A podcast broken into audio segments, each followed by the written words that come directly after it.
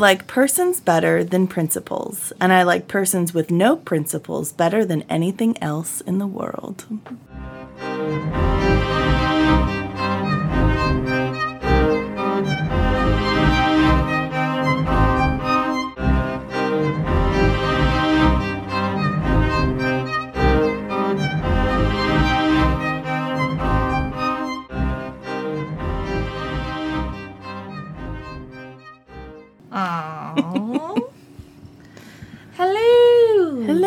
Hello! Welcome to the We Read Books podcast, Heck yeah! where we read books and then talk at length about them until you're just sick and tired of it. Or maybe until you somehow enjoy it. Yeah, if you're listening to this, you probably enjoy the whole thing. I would hope so. Yeah. I Uh, mean, I'll listen to a multi hour podcast about a book I like. Yeah, I prefer longer podcasts. I do too, honestly. If if I'm gonna listen to a podcast, I'd rather it be at least an hour. Right. And if you've made it to this episode, which I'm not sure what number it is today, but um It's our eighth book. I know that. yes. So it might be our 10th, episode because we've got the Oh, that yeah. one book was in two, Two. episodes and then we have the movie discussion. So I think this might be episode 10. I think you're correct. We're super organized over here. But if you've made it to this episode, you clearly like the long ramblings. So And 10 episodes is like a fully like round some people do like 10 episode seasons for their podcast. So Right. this is season 1. Right. We're just going to keep trucking until Yeah. We're not going to do seasons or anything, but No. you know. Big number 10. Woo! Um, that's Whitney. and that's Maddie. And you can find us on the interwebs at We Read Books Pod on Instagram, We Read Books Pod on TikTok, and We Read Books Pod 23 at gmail.com. And if you hear the background noise, Dakota is mowing, so It's that time, people. We've gotten some rain and the grass has started growing again. it's flourishing out there. um, luckily, we're getting rain. Yeah. If flourishing means less brown, then my yard is also flourishing. yeah. uh, I personally love the rain. It could rain for three weeks, and I would be just pumped about it. I, I, I enjoy a little sunshine, but I will say, if I'm trying to watch a movie, that thing better be hiding behind a cloud, because if it's putting a glare on my TV, I'm going to be a little perturbed. Yeah, that's true. and like so many movies and shows now are super dark. So dark. You need night vision goggles to watch these suckers. I couldn't even see the entire last season of Game of Thrones. like that show was just a black screen. Just like, "Ah, Is that a dragon tail? that's a blonde one. Could see that head. I saw a flash of light. that literally the whole eighth season. You're just like, "Ah, I don't know. right. Right. But so for people out there creating television shows, lighten it up, you know? I did hear uh, the Game of Thrones podcast that I listened to, Bend the Knee. They were talking about how people had like altered the settings on their TV so that they could actually see what was happening and then it was enjoyable. And like, no, film for the standard TV settings Yeah. because I have no, I'll really fuck it up.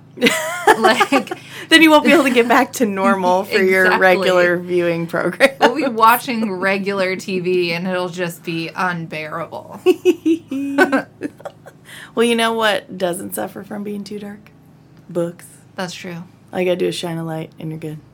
No setting changes required. That's right. And when the electricity goes out, Candle. candle and you're good. Yep. That's it. This uh, novel is a post romantic era. So we're talking late 18, yeah, 1890. Um, so yeah, close to the turn of the century. Woo woo. Yeah, late 19th century. Um, So, I don't know when electricity was actually invented. Nor do I. I don't think it was the norm here. It may have existed in some fashion. I feel think like it's the norm. if uh, Henry would have, if it had existed, Henry would have said he hated it. or was integral to its invention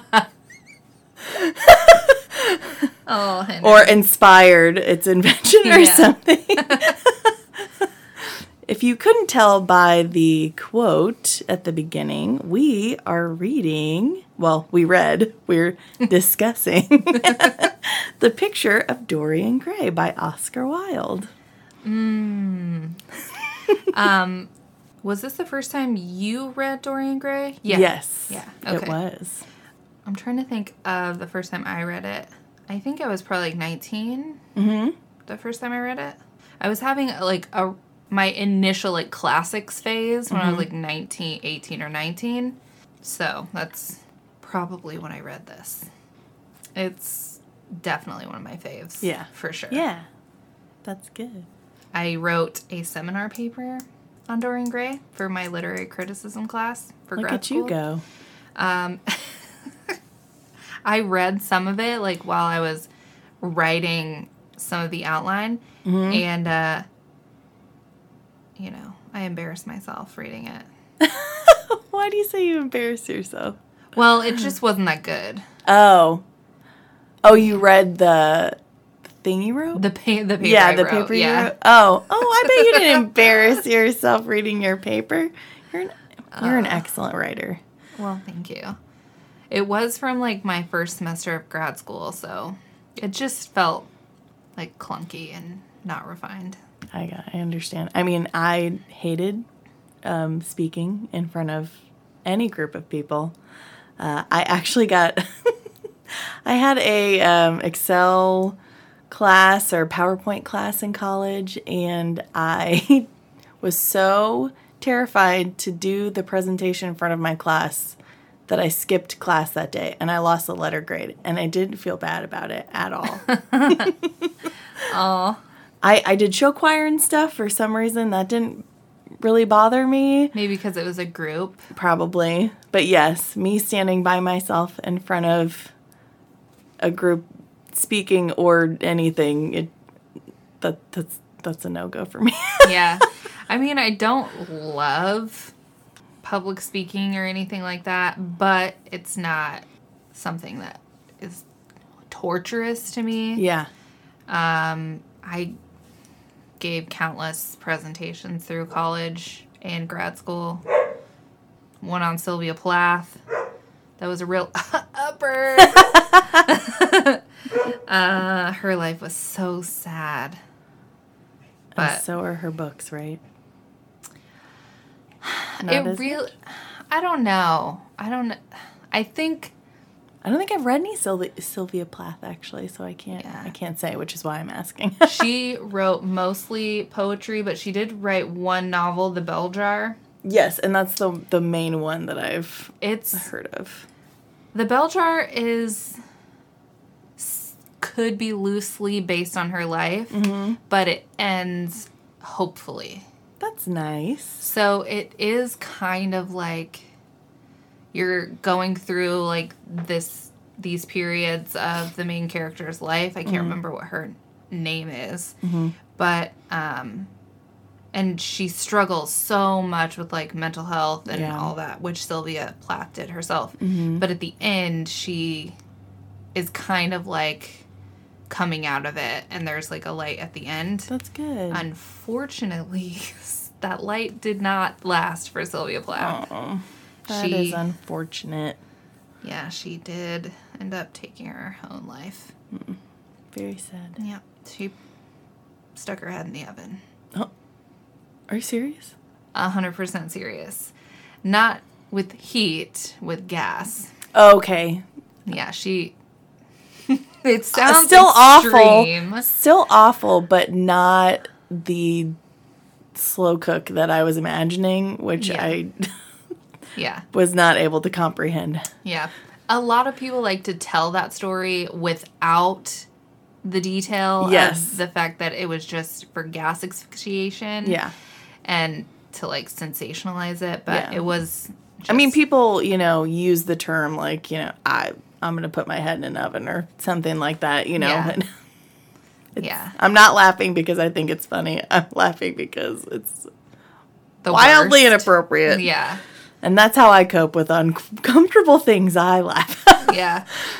So, oh, Sylvia Plath. I have a lot of her poetry collections too, and they're very similar in tone. Like, Cool. You could read it and be sad, or you can read it and be a little more hopeful. yeah, yeah, It just kind of depends. Um, she's very talented, though. yeah. As I say, if she can make you feel something, that's Yeah. that's what good writing's meant to do. Yeah. She was just a poor, tortured soul. But, uh, you know, on to Oscar Wilde, who was uh, not necessarily a tortured soul, but the man had his struggles. Mm-hmm. And Dorian Gray, as a book, kind of illustrates that a little. Yeah, yeah, he was like writing in the post romantic era and so a lot of what he's doing is like fighting against that mm-hmm.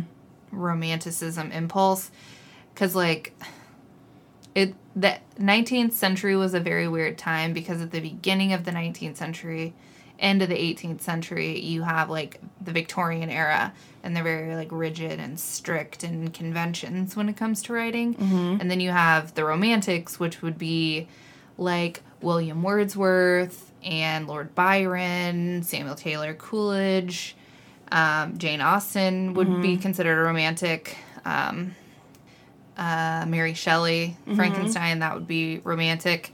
Um, they were like pushing against the rigidity of the Victorians, mm-hmm. and their like main thing was like the spontaneous overflow of expression mm-hmm. was very like romantic era. yeah. And so Oscar Wilde is like kind of mocking that Yeah. with what he's doing. Yeah. So it's a whole like it's wild. Yeah. It's a whole yeah. like cavalcade of It's it's very philosophical and just uh, yeah. Um, what's the word I want to use? Um, my brain is empty. it's an examination of human nature. I would say probably at its worst and most self-centered yeah. at times in the book. right. But yeah. I think he's using extremes to illustrate or to make a statement yeah, that human nature is in itself self-centered. Mm. Because kind of how can you not be? Because your only perspective and experience is your own. yeah, yeah, So I think that could be a little bit of what he's doing, maybe. Mm-hmm. Twisting the morality of the Victorians and the. I don't know that the Romantics were amoral, but they were not. Well, and I don't know. like, the book really doesn't. There's no true, genuine, deep felt love. It's all Yeah. questioned or surface Mm-hmm. or mocked. So it's very, I feel, anti romantic. Oh, yeah. Yeah. There's no. I think really the only lo- like true love that you see in in the entire novel is Sybil Vane's love for Dorian mm-hmm. and James Vane's love for Sybil, his sister. True. And both of them are tragic. Yeah. But you could you could almost argue that Sybil's isn't necessarily I mean, I think it's real for her, Mm-hmm. but I mean, she didn't even re- know him. Right. Yeah. So, but I It- wouldn't say that it was lust either. I think that it was just fanciful, like yeah. what she had built up in her head. I But agree. I agree. We are getting very ahead of ourselves. We're way But- ahead. We're way ahead. But Um, just giving you a taste. This is a taster. um, yeah, so Dorian Gray is a heavily philosophical novel. Um, it's relatively short, actually. Um, I think you can listen to the audiobook in like nine hours. Yeah, if that. So um, one day at work plus commute, and you're list you've Yeah. listened to the whole thing. Um, so My large print book that is the size of a textbook. it's literally a textbook. Listen, I bought Pride and Prejudice, and it was the tiniest font I'd ever seen in my entire life. So I got a little scared. So I, bu- I thought, oh God, all classics are are going to be published in this tiny font. I don't know why, but I I, I gave myself that that uncertainty. So when I bought Picture of Dorian Gray, I bought a large print book. And it's the size of like a social studies workbook that you would have done in eighth grade. It's legitimately that size. But large print book, only 263 pages. Yeah, yeah. So, It's a shorty. yeah. So, um, yeah, this is a, like an easy Saturday if you're wanting to just like read the Yeah. like the hard copy. Yeah. Um, so, I guess technically this is a novella. Oh, okay. Um, I think if it's less than 300 pages, it's a novella. Mm, I think. Um, I but believe you. I trust you. so was originally published in July of 1890 in an issue of the American periodical Lippincotts Monthly Magazine, and then the full-length version was published independently on April in April of 1891. So, um, it is considered a philosophical novel, a gothic novel, and a decadent novel. Hmm. Hmm. Yeah. So there are a handful of controversies that surround this book, mm-hmm. of course. so originally, the novella, when it was published, the publisher said that in its original manuscript condition, there were a number of things that, quote, an innocent woman would make an exception to. Always So- got to worry about them innocent women. always. they feared that the story was indecent, and so Stoddart, the publisher, deleted about 500 words without consenting Oscar Wilde prior to doing so. I think that's just so crummy to. Not just alter um, an artist, you know, or a writer. I mean, there are artists, writers are artists, um, but to alter a, a writer's writing, but to do it without their knowledge. Because did he, change it and then publish it? So Yes. Oscar couldn't even. Like Object. comment. Yeah. It was just that that was Yeah. they did they probably didn't do recalls back then so it's not like he could be like hey recall my book that's not correct Right. Right. Exactly. so Yeah. but And- that's pretty pretty crummy I- even I- even if it was indecent for the time and perhaps they wouldn't have published it otherwise they should have at least given him the opportunity to agree yes. or something Or just, you know, if he didn't want to let go of those 500 words, he could have just like pulled it yeah and taken it somewhere else, like Right. shopped it around. right Um, so I don't know, but apparently the deletions were passages alluding to homosexuality and homosexual desire, all references to the fictional book title Le Secret de Raoul and its author Catulle Sarrazin. Not, not sure. Um, and also all mistress references to any of Dorian Gray's lovers, namely Sybil Vane and Hetty Meriton. They took all that stuff out. Uh, fun fact though, you can get the uncensored version. You just have to like search it. I have a copy. So I have like three copies of this novel. I have a tiny like Pocket Poets one. And then I have the uncensored, and then I have a complete works of Oscar Wilde, and it's in there as well. So, and have you read the uncensored yet yes. okay It's not hugely different. for i'm sure for today's standards it's probably fairly mild Right. I would imagine. it it is 'cause- because we're so wild out here these days. You yeah. And I think honestly you would need to read them side by side in order to catch the differences. So it's not like a giant passage in the center of the book or something. Right, It's it's kind of yeah. fitted with that throughout. Yeah. Okay.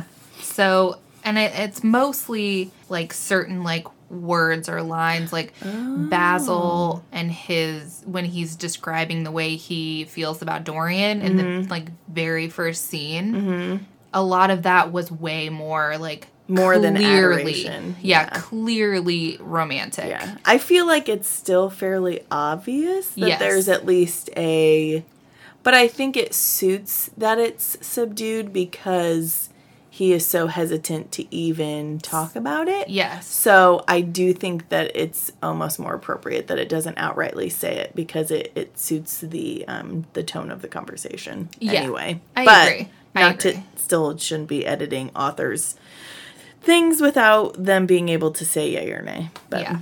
I agree. I digress. But it does say that in the um, full length novel that was released in 1891, um, Oscar Wilde did retain those edits and then made more of his own and then also expanded some of the chapters and then added the preface. So he apparently didn't mind the change, or maybe he just felt like inevitably this is Yeah. what's going to be acceptable Yeah. but it looks this is what let's see the a number of edits involved obscuring homoerotic references to simplify the moral message of the story in the magazine edition basil tells lord henry how he worships dorian and begs him not to take away the one person that makes my life absolutely lovely and in the official edition he focuses upon love and in the final one, it says the one person who gives my art whatever charm it may possess. My hmm. life as an artist depends on him. So instead of making it about like his feelings for Dorian, it's more of like how Dorian affects his art. Right. But I feel like you can read that as subtext. Right. It reads If another person affects your art that deeply, then Yes. it means that there is a deeper affection, connection, what have you, whether Yeah. it be one sided or not. Yeah.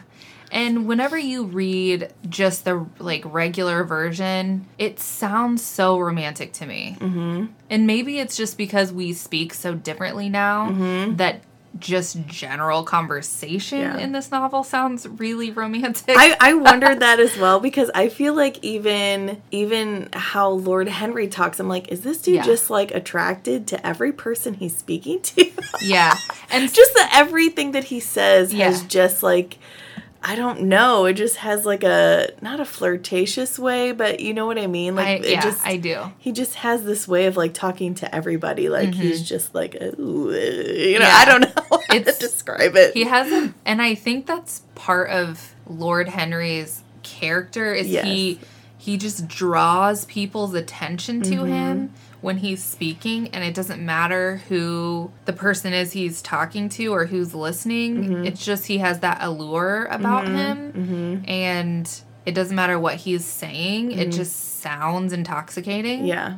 and I we obviously Dorian is immediately taken in. He can insult you and also fill you with praise in the same sentence. Yeah. It's- Yeah. And what's crazy about Lord Henry, he's my favorite character, hands down, in the book.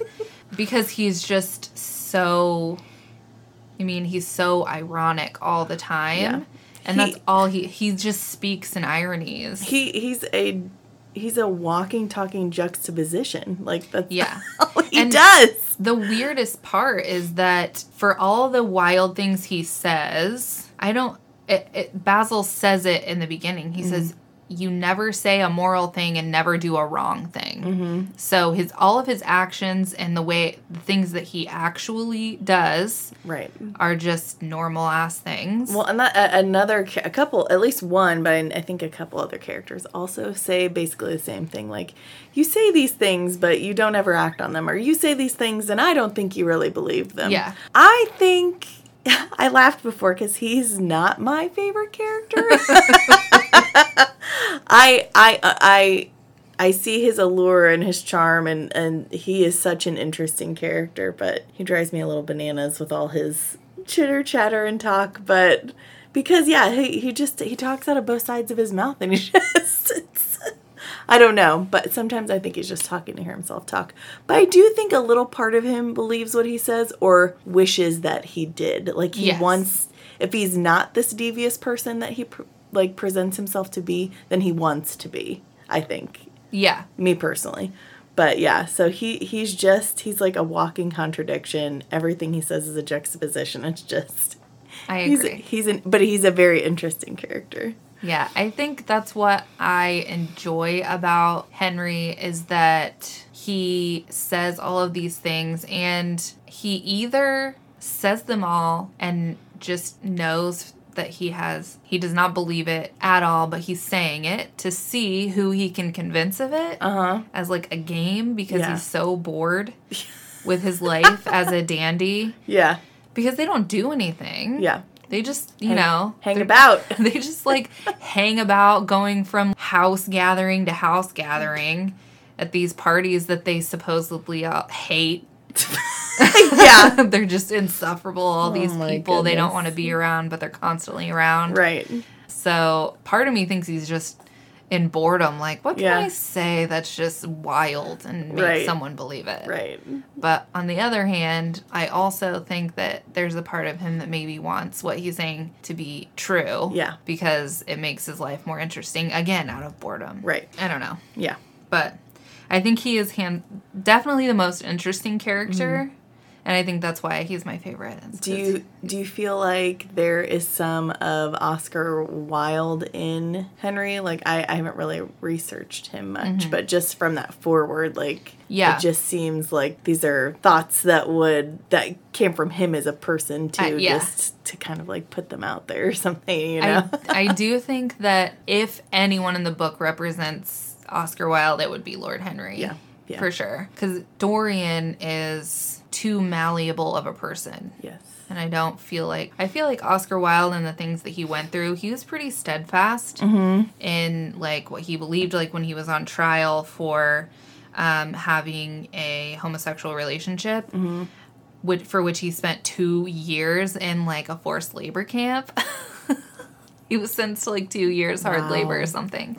So when he was doing all of that, he was just constant in his belief and Mm. all of that. So I feel like he's more of a Henry than Yeah. a Dorian.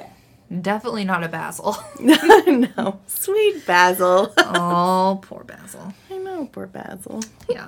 But yeah, so as you can imagine, the controversy around the novel, you know, it violated the laws regarding public morality. People were up in arms that the main character of this novel is just, you know, out here doing wild shit, going to opium dens. And this is even the edited The edited version. Yeah. So, These poor people would be shocked and appalled by the things we entertain ourselves with now. if they set one foot on BookTok, they would they would have a bout of the vapors. They would faint like Dory. They would faint immediately. right on the floor. yeah. And Basil, you know, he's trying to wrangle them too. Oh my sweet bat. I I just like I don't know why because he doesn't get much time in the book, especially like in the middle. But I just love Basil. He just seems he just seems sweet He's just a and genuine, you know? Yeah. Yeah. He's just trying to paint his paintings and He is. Live his life over here and, you know, doesn't want anything to disturb it. Well, if he didn't want anything to disturb it, then he shouldn't have been friends with Lord Henry. He he sucked Basil in too. I know. He's just sucking everyone in. I know the book is about Dorian Gray, but I really feel like Yeah. the the catalyst not blaming him because I don't think that's fair to blame someone else for your own actions Yeah. necessarily, but he was definitely a major catalyst in in things of the book. Yeah. I agree. The story revolves around a portrait of Dorian Gray painted by Basil Hallwood. Basil Hallward, a friend of Dorian's and an artist infatuated with Dorian's beauty.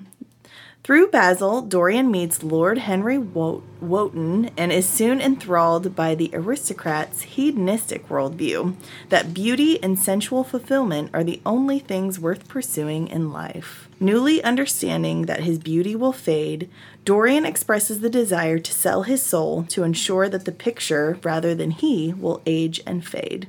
The wish is granted, and Dorian pursues a libertine life of varied amoral experiences while staying young and beautiful. All the while, his portrait ages and visually records every one of Dorian's sins. Supernatural. I'll say it makes it sound like a spooky book, but it's not really a spooky book. Some do consider it a gothic novel, though. Yeah, true. And I think that there are there there is merit to that. I agree. but There's a little, I mean, you know, it's kind of dark, Yeah. kind of noir, Yeah. a little. I was gonna wait till later, but I'll just say it now since we're talking about it. I thought this book was gonna be more supernatural Oh, than yeah. it was. Yeah. So I set myself up for I feel like disappointment is too strong of a word, but I do think I had a certain expectations that were not met. Yeah. But partially because the representations of Dorian Gray that I experienced before reading this book were all paired with other supernatural beings, such as um, Van Helsing and Dr. Jekyll and Mr. Hyde. So it's like to put him in sort of the same vein as those creatures slash people that deal with creatures. I was thinking, oh, there's going to be more of a supernatural element to this and a little bit more, uh, what's uh, exploration into the the the why maybe not the how i don't know the how and why the painting did what it did but you i mean there's no explanation really at all which is fine i guess but i just yeah i just thought it i thought there was going to be more of that kind of thing in Yeah. the in the book and there wasn't. Like in the beginning i i thought i thought henry was the devil. I was like oh this guy i mean he's schmoozy and suave and like says all like i said like kind of talks out of both sides of his mouth and says one thing and then the complete opposite afterward you know? Just like i was like oh this is the this guy's disguise this is the devil in disguise and he's the one that makes the the deal with the painting you know? He says it and then he's like okay deal granted boop. That is not what happened. Mm. But the whole like first like couple chapters i was like this dude's the devil. Yeah. That's so funny. but but nay nay nay yeah. I mean, honestly, I think the whole thing is really kind of more parable than anything. Mm-hmm. I don't know if if Wilde actually intended it to be kind Mm-hmm. of parable esque. But, it, yeah, each kind of each kind of section does feel like a story with like a I don't know, maybe not a lesson necessarily, but sort of like Mm-hmm.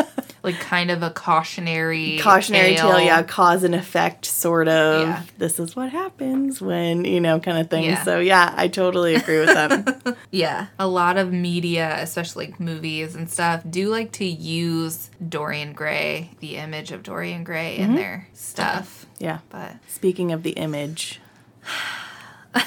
okay. I know I'm being very nitpicky. Or I feel like I'm being nitpicky. Every representation of Dorian Gray, he has dark hair. Mm-hmm. Listen, as a woman married to a man with luscious dark locks, I like dark hair. same. But his hair is described as golden. Yeah. Is golden black hair? No, golden is like blonde. Yeah. It's definitely he's definitely intended to be light haired. He's, But he's always depicted with dark. It's I know. crazy. he's I say always. I, maybe, maybe. Hey guys, if there's a version of Dorian Gray out there, like live action or otherwise, that is depicted with blonde hair, shoot us an email. I want to know. I want to see this Yeah. because everything else I've seen, the man's got dark hair. Yeah. Like the the only movie that I've seen is the one with Ben Barnes and Colin Firth. Mm-hmm. And Ben Barnes is dark hair. Yeah, Like League, dark dark. yeah, League of Extraordinary Gentlemen. He was a dark-haired man. Yeah. So I mean, I maybe casting directors are just like, listen, Dark the- and brooding is hot. The, Sorry. Dorian is a mysterious guy, and when you think of a mysterious man, you think of a dark-haired man. Mm-hmm. So we're gonna make him dark-haired. I guess. I guess. don't know. I guess. I, generally speaking, I am attracted to a dark haired man. Yeah. Never been like, I mean, short of when I was nine years old and had a crush on Nick Carter from the Backstreet Boys, usually I was always into the dark haired dudes. Nice. So, old Nick. I guess I would say that generally I'm more I you know in my history I've been more attracted to dark hair, but there were there were times I was attracted to you know people with blonde or red hair, but I guess I guess maybe super like uh not superstar, um like actor or famous people wise I, I guess I would say that I I I notice people with dark hair more maybe. Mm-hmm. So I guess I guess I am more attracted to dark hair. Like I said, my husband has dark luscious locks. His hair's prettier than mine, and people like to tell me all the time. People actually tell you that? people just walk up to me and go, "Your husband's hair is so pretty." Thanks. I know. Back off. Get away. I'm not a jealous person. It's just sort of like, don't be weird about it. it's a weird thing. I mean, that's He's probably even horrified that I'm talking about it right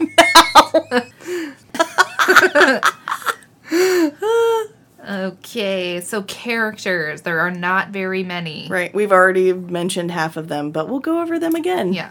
We have Dorian Gray, who is seemingly the protagonist, um, up in the air. Then, obviously, Lord Henry Wotton. What Was I saying wrong? I I'm not sure which one it is. Lord Henry. He's just your average aristocratic dandy out here running around.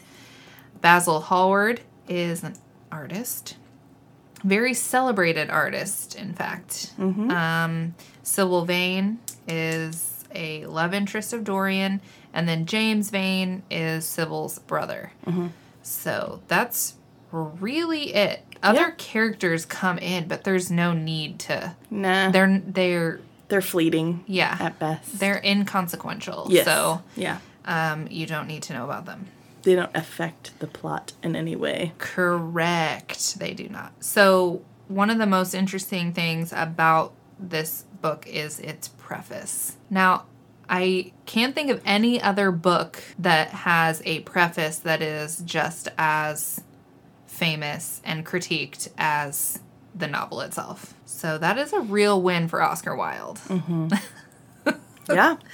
So, if you've never read Dorian Gray and you've never read the preface, highly suggest because it's very well Dorian er, Dorian Oscar Wilde is like a prose genius. And so the preface is just Yeah. And it's only, I mean, in my giant book, it was like two page, like a page and a half or Yeah. something like that. Yeah, so I can't short. imagine it's super long in a regular size Yeah. book. it's it's short. So yeah, he ends off with the famous line all art is quite useless, which I mean I guess it depends on what kind of art you're talking about. and what use you're describing. Because, Yeah. you know, I think, like I, I think I said earlier, like good- good art, you know, makes you feel something, you know? Yeah. So, yeah. in that way, to me, it's not useless. But I guess if you're talking about, you know, can you put out a fire with it? No. Right. So it just depends on what task in which you're trying to use the art. Yeah. Yeah. I think generally art's use is to like enrich your life, right. you know, bring you Right. But perhaps Joy. societally, he's like, it, yeah. it doesn't add or detract. But I mm-hmm. think just to the human experience, it does. Yeah. Nothing is moral or immoral. Art is just art. Which I mm-hmm. think is true. I think there probably is some art that's probably immoral. I, I think you're right. I think you're Uh. right. But I, I do think it's very cool that art can be so different depending on the person viewing and experiencing it. Like, Yeah. you know, whether it be a literal piece of art like a painting or a drawing or a a written work, it's I think it's very cool how people can interpret certain things so differently mm-hmm. or how it can mean certain thing, you know, different things to to different people. I think that that's just such a cool thing about it. and it's really a topic that's heavily debated in like literary criticism is it, what lens should you evaluate a, like a piece of literature through the reader's lens or is there a way to get into the writer's mind. Mm-hmm. How much should you bring into consideration the writer's intent as opposed to the reader's experience? Which mm-hmm. one should take precedence? Which mm-hmm. one is more important? Yeah. you know uh, heavily contested. I would say just a healthy mix of both. yeah yeah i agree. That's generally i think most arguments like that. There's a spot in the middle that is Yes. where you know Right. logic lives Right. but yeah it's like a hot button issue there are a lot of critics who are Yeah. like writer's intent you know this is what the writer intended this is how we Yeah. should read it and Yeah. then other people are like but when i read it this is how this is what it makes me think of this is what it makes me feel I think as long as you're not saying something inaccurate about the writer's intentions, like if you Mm-hmm. if you can clearly see that the writer's intention was this, you shouldn't take your own perception of it and say, "Well, I think they Yeah. meant this." It's like yeah. y- you can say how you interpreted it and how it made you feel, but I don't think that you should mm-hmm. lay your interpretation necessarily on the writer if you can tell fairly clearly that that wasn't based on history or whatever that that mm-hmm. wasn't their intention. Because then that's almost just as bad as rewriting something without their consent. You're you're taking Mm-hmm. you're you're you're you're changing what they Yeah, did in yeah. a way. So just don't just don't misrepresent an author i guess i should say. Yeah. As long as you're not doing that you're just like hey well i felt this way. It's like hey that's cool. Or this is what i get out of it. Or Yeah. it, it would be cool if yeah. whatever. Right. And you know you can't really ever actually know the writer's intent. True. unless they're alive and they can Yeah. say their intent. Right. But oscar wilde's intent with this novel seems fairly um, straightforward clear. I think but you never know what he was actually thinking when he was sitting down writing this book right. Like, right. you know so i don't know. It's a it's a muddy muddy subject. But highly recommend if you read any part of this book read the preface. Yeah. so good. Yeah, it is good. Mm. But then we get into the book. Got Basil. Is he painting or just kind of looking at the painting? i think he's just looking at the painting waiting for dorian to Yeah. arrive Yeah. So Basil and Lord Henry, sometimes he's referred to as Harry.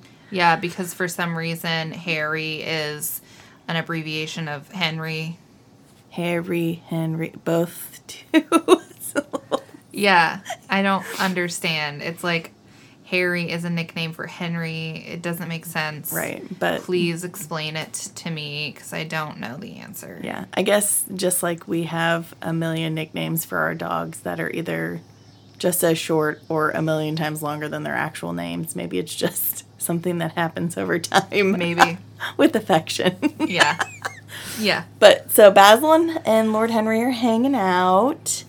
And um, in this scene, you have Lord Henry, um, you know, admiring Basil's latest painting of a young, very beautiful, golden haired young man. and uh, Henry's just trying to get Basil to um, exhibit the painting, telling him how exquisite it is, but Basil is absolutely refusing. Yeah. And so Henry, you know, this is a bit of intrigue, a secret. Yeah, So, you know, he's trying to pry it out of Basil. And of course, just Basil being who he is, he eventually confesses that, um, you know, the subject of his painting, Dorian, has become an object of obsession for him. And the painting contains his own quote unquote curious artistic idolatry for Dorian. So Yeah. he says, you know, I, I've put too much of myself in this painting, or kind of says it in a way that like he's revealed a secret about himself that he's not willing for the world to see. So it's, you know, it's it's very personal for him and and and he even kind of tells Harry about like his friendship um, with Dorian and just how you know it- I thought it was interesting that he was like, you know, the moment I met Dorian, I knew that he would be either he said that he would be an important person in his life or that his life would be kind of consumed by him or something. Like he almost he actually tried to avoid speaking to him because Yeah. he knew that once he did his life would not be the same Yeah. Um, so i thought that was very interesting but yeah it you know it And what's funny about the whenever Basil tells Henry the story of how he first met Dorian, the way he describes a sort of magnetism that he feels, um, and then whenever he does finally actually meet Dorian, and Dorian also expresses kind of a um, inevitability yeah in their meeting Yeah. and like being friends. Mm-hmm. It feels so romantic mm-hmm. to me. yeah like the way that Basil's telling the story, the way he describes it, their interaction, it just feels so. or at least like infatuation Yeah. for sure It definitely does not feel platonic. no It, it's not how I would think a person would describe meeting mm-hmm. a good friend. Correct. And even though I think Dorian gives Basil the idea that perhaps, like you said, you know, he's, he kind of said the same thing that he he felt something too. I do not think he felt the same level or type of magnetism that mm-hmm. Basil felt. Right. but they both it, seems as though as though there was a fate uh, they both felt that there was like a fate about them meeting. what does it say? Dorian Gray to me simply a motive in art. You might see nothing in him. I see everything in him. He is never more present in my work than when no image of him is there. He is a suggestion, as I said, of a new manner. I find him in the curves of certain lines, in the loveliness and subtleties of certain colors. That is all. That is all. Just that. Just that. That sounds like all consuming um, obsession to me. Yeah. Because he even says, like, when he's not around, he's, Yeah. I don't know, sad, but, like, you know, he doesn't feel right when he's not with him. Yeah, because he says, as long as I live, the personality of Dorian Gray will dominate me. You mm-hmm. can't feel what I feel. You change too often. Which is so very true. Yeah. Henry changes Yeah. very often. Is true. It just, I don't know. And obviously, knowing like Oscar Wilde's personal life, mm-hmm. obviously, it kind of does like color the way that you read it. Yeah, yeah. knowing that in all likelihood the implication is that Basil and Dorian did have a relationship or at least Basil had romantic feelings for Dorian. Right. So, I don't think anything romantic, at least for me, I don't feel like anything romantic happened between them, but I do Right. think that Basil definitely had deeper feelings than, I yeah, I than agree. Dorian did. Exactly.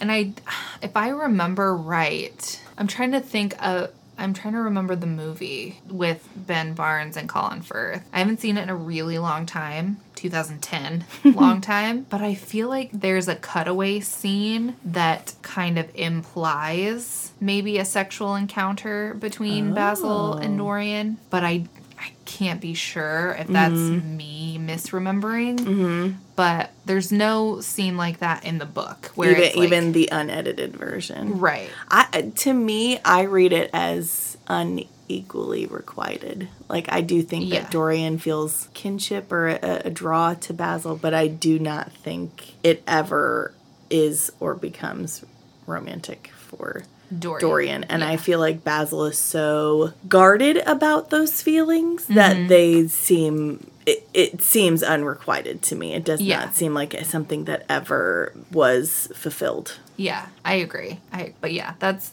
essentially the nature of this whole first scene. Yeah. is Basil and Henry together. Yeah, and Bas- discussing this. Yeah, and then Basil's like, I don't, I don't want you to meet Dorian. You'll spoil him.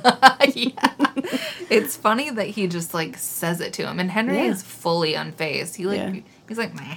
He's like, how, how awful of you to say that to me, but it's entirely true. yeah, he just like laughs. Yeah, yeah. He, just- he doesn't say that's entirely true, but yeah, he's just like, why would you say such a thing? Yeah. Sir, like- have you heard you talk? How you like to manipulate people? Hello. Yeah. Yeah, he. I think Basil saying that to him just made him like more intrigued. I was gonna say he did the worst thing you can possibly do. Like he he his he reverse psychology like what he didn't want to have. You know what I Yeah. mean? Like he was like, listen. I, Henry, I don't want you to meet Dorian. Dorian, I don't want you to talk to Henry. And you so- two are a bad mix. And they're like, they look at each other and it's like, hey, bad mix. Let's see what happens. Yeah. Sign me up. Right. Poor Basil. I know. Oh, um, I say poor Basil too much. He just, I know. I can't help it. I know. I feel I constantly feel bad for Basil. Yeah. Through this whole book. I know. He 'Cause just seems like a genuine character that has good intentions. he do, he is like well intended. Well intended, yes. and he just he really cares about Dorian and Henry at least. Yeah. Um, and I think I really think that Henry cares about Basil. Yeah, I, I do way. think, yeah, I was going to say, in the way that he can, I do feel like he does actually care about Basil and Dorian. And I think that if they actually needed his help, he would, maybe he wouldn't drop his his nonsense completely, but I do think he could get a little serious and be Yeah. like, okay, Yeah. Ride or die time, what are we doing? Right. he just never gets that opportunity or Yeah. yeah. i just don't think he gets the opportunity because he either doesn't believe you know that the moment is serious you know he just kind of misses the cues yeah. He kind of lives in La La Land a little. he lives in himself he's Right. very Yeah. t- he's he's very self-centered Yes. While analyzing everything around him constantly he's also still very much in henry world Yeah, he is. but Um, but I do think you um, you get to see like tiny glimpses of him being uh, a good friend, especially at the end, like Yes. when Dorian faints and stuff. He like Yeah. takes care of him. yeah yeah So- yeah I mean, there's that. they, he he does you do kind of like I said you kind of get that glimmer of like okay if because and he even says like if you need me you know yeah, I'll help you or whatever. But but yeah even the slight opportunity he just like he misses it. Yeah, yeah, but I do think that there I think deep down there it, you're right there is like a a good nugget. He just it's covered in so much garbage Yeah. sometimes that you don't fully see it. Yeah. But uh, much to Basil's, you know, chagrin. chagrin, uh, Dorian shows up before he can scoot Henry out the door. So Dorian and Henry meet. And uh, he tries to make Henry promise that he won't try to influence Dorian or, or and spoil him, but as we I think we already said many a time, that is not the, The- case. that is the exact opposite of what actually happens. right. I mean, there is a little bit of question in there as to like, was Dorian already kind of susceptible to mm-hmm. this sort of like influence? Because mm-hmm. he immediately, like, he hears Henry say a few words and is Right. immediately Right.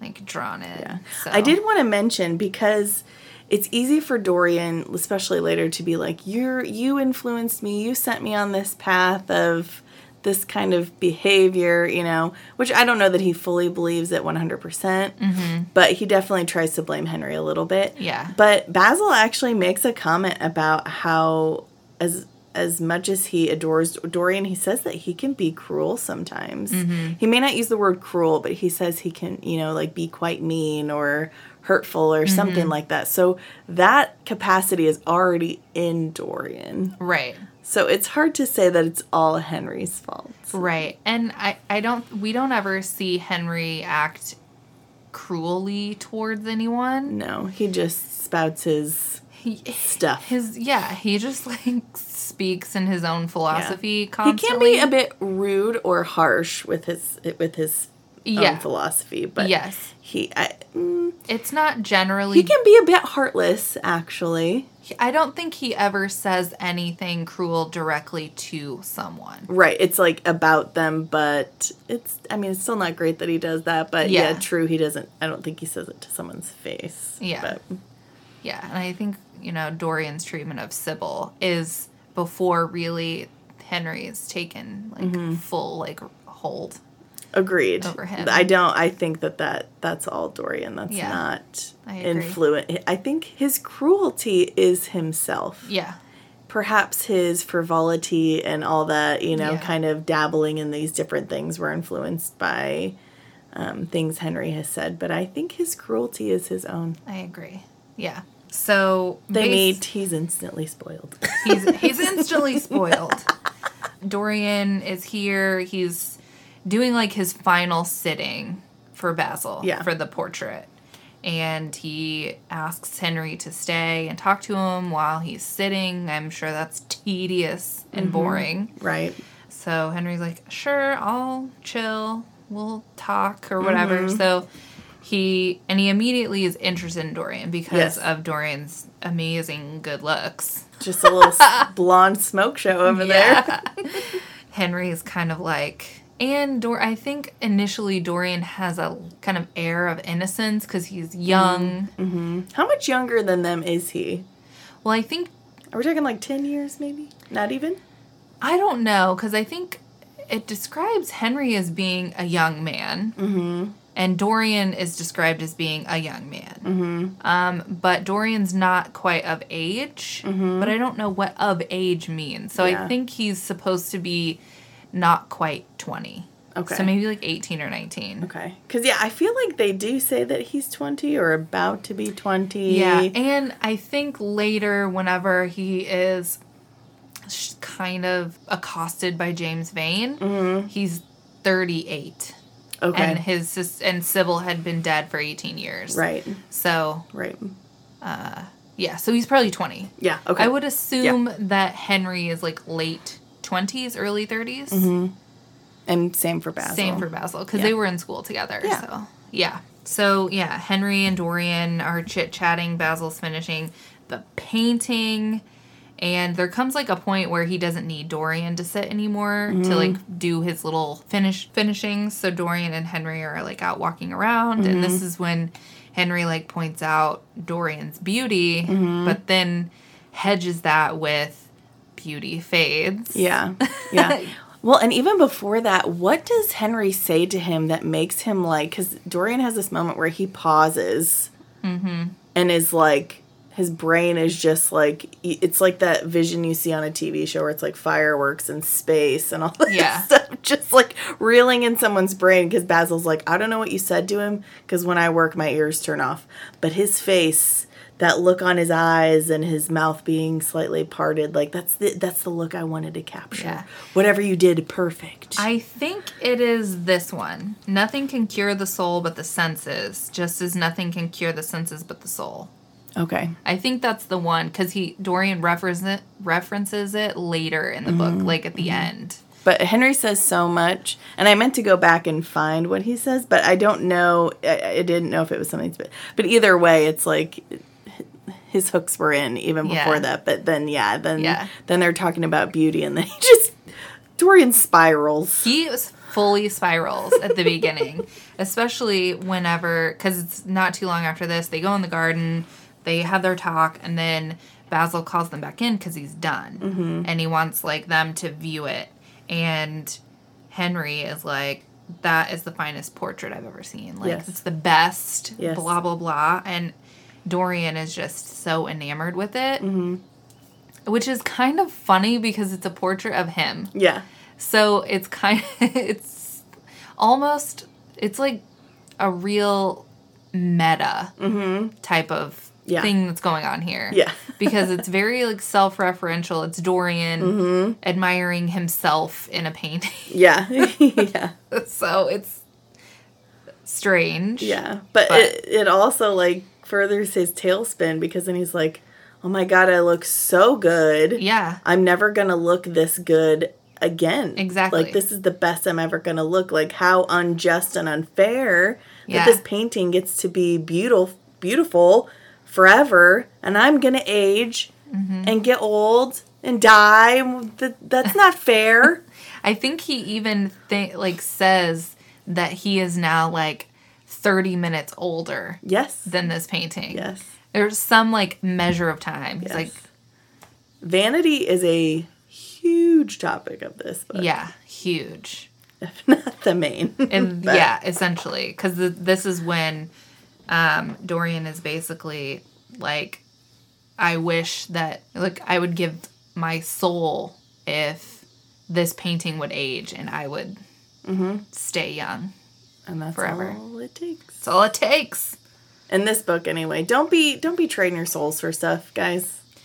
Please Yeah, if that's do me a favor. if that's on the table for you, just think about the consequences. Yeah. Because you know what? Nothing comes for free. No. No. And your soul is a precious, precious thing. Yeah. Just, I mean, look, what else does Harry Potter teach you? Yeah. Lord Voldemort maimed his soul, and he could not come back from that. Don't be like Voldemort. Don't be like Voldemort or Dorian, obviously. or Dorian. Woof. Yikes. So Dor- Dorian is like really upset looking at the painting. and Basil's like legitimately concerned. And he's like, I'll destroy it Yeah. if it's causing so much so much upset. And he grabs a blade like he's gonna do it. He's he just spent so many hours creating this painting and uh he's willing to just destroy it right yeah. there. Yeah. I, I think his um, insecurity about what he feels it reveals in himself, and Mm-hmm. then Dorian being upset, it's just like, fine, I'm just, I'll chop it up. It's more trouble than it's worth. It'll be done. And then Dorian snaps at him. It's like, no, no, no, no, no, no, no. Yeah. Yeah. I love it. Yeah, not even knowing the connection he has just made with Yeah. this painting. He's just Yeah. like, I love it. Please, you know, don't destroy it. Yeah, he has no idea that there is like some supernatural Yeah, force at yeah. work here. There was no like spotlight on him and like a wind that whirled or anything. Right, right. It's not it No. was, it's unknown that the the the vow he just like threw out into the ether has come true. right. Basil's like, okay, then can- I'll just give this you as a gift. right, right. You ha- you have it then. Lord Henry's like, I really would have liked it, but okay, give it to Dorian. It is Fine. it is a it is of him, so Sure. fine. Yeah. Next, we have like Lord Henry and Dorian going to the theater, so they're like spending more time together. Basil tries to talk Dorian out of going. Mm-hmm. Yeah. well, and immediately, like, and this proves Basil's fears. It's like, I think either that evening or the next day, you know, Dorian's supposed to hang out with Basil and he blows him off for Lord Henry. Yep. Even Lord Henry's like, weren't you supposed to hang out with Basil? He's like, yeah, but I'd rather hang out with you. yeah.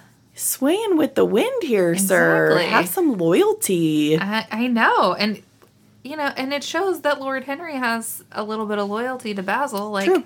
hey, aren't you supposed to hang out with my pal? Yeah. But then he's like, he's like, well, okay. "All right." Yeah, yeah. his, uh, He wasn't hung up on it. Right, I was gonna say very fleeting his his moral high grounds. Yeah. it, it just like comes in waves. It's just like, oop. no, Yep. Yep. That was it. Next, we find out a little bit about Dorian's childhood. I don't think it really plays much part in the rest of the book, honestly. I, mean, Dorian's so.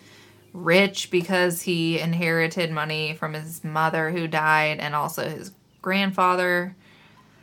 So he's got cash and he's Yeah. got an estate, and his Yeah. mom was like super beautiful as well. Yeah. And they say that his grandfather was tyrannical, but they, there's no explanation given, so we don't Yeah. know if was he cruel or just yeah. um inattentive. You know, we don't Yeah. know. So I guess Don't this really could know. explain his tendencies for cruelty, but then again, that is never an excuse. Yeah. So it yeah, like you said, it, it it doesn't really ever get brought up again. No. So Not really. That uh, Lord Henry does find Dorian's like background romantic, Yeah. so he, finds, likes it. He He, finds anything tragic to be quite fascinating. He does, he does, and he I, he's been reading too much Shakespeare. He finds it all like super like whimsical and romantic. Yeah, yeah. Before So- we get too f- much further, I did want to note that I think that the first two chapters are kind of um they they're heavy in foreshadowing if you think about it because like there's this one passage right before Dorian walks in, Basil's talking to Henry and he says, "Your rank and wealth, Harry, my brains, such as they are, my art, whatever it may be worth, Dorian's Dorian Gray's good looks, we shall all suffer for what the gods have given us, suffer terribly. Yeah. And two out of the three suffer. yeah. One does not, but I just feel like that's a bit of foreshadowing, grabbing Basil, grabbing a knife, mm-hmm. you know, threatening to stab the painting, Yeah. and then that being ending up being the demise of both, Both? of them. Yeah. So I, I just, and I think there was a, even another moment like I, those first two chapters actually have quite a bit of foreshadowing that I Yeah. only noticed on the second pass through Yeah, of those chapters. But I, th- I thought it was cool, so I wanted to mention it. I also think that in the scene before Dorian arrives, when we just have Basil and Henry, Basil tells Henry, says to Henry more than once that he he's like, I don't believe anything you're saying, Henry, and I don't think you do either. Mm-hmm. So he says it to him, I think twice, if mm-hmm. not three times. Yeah.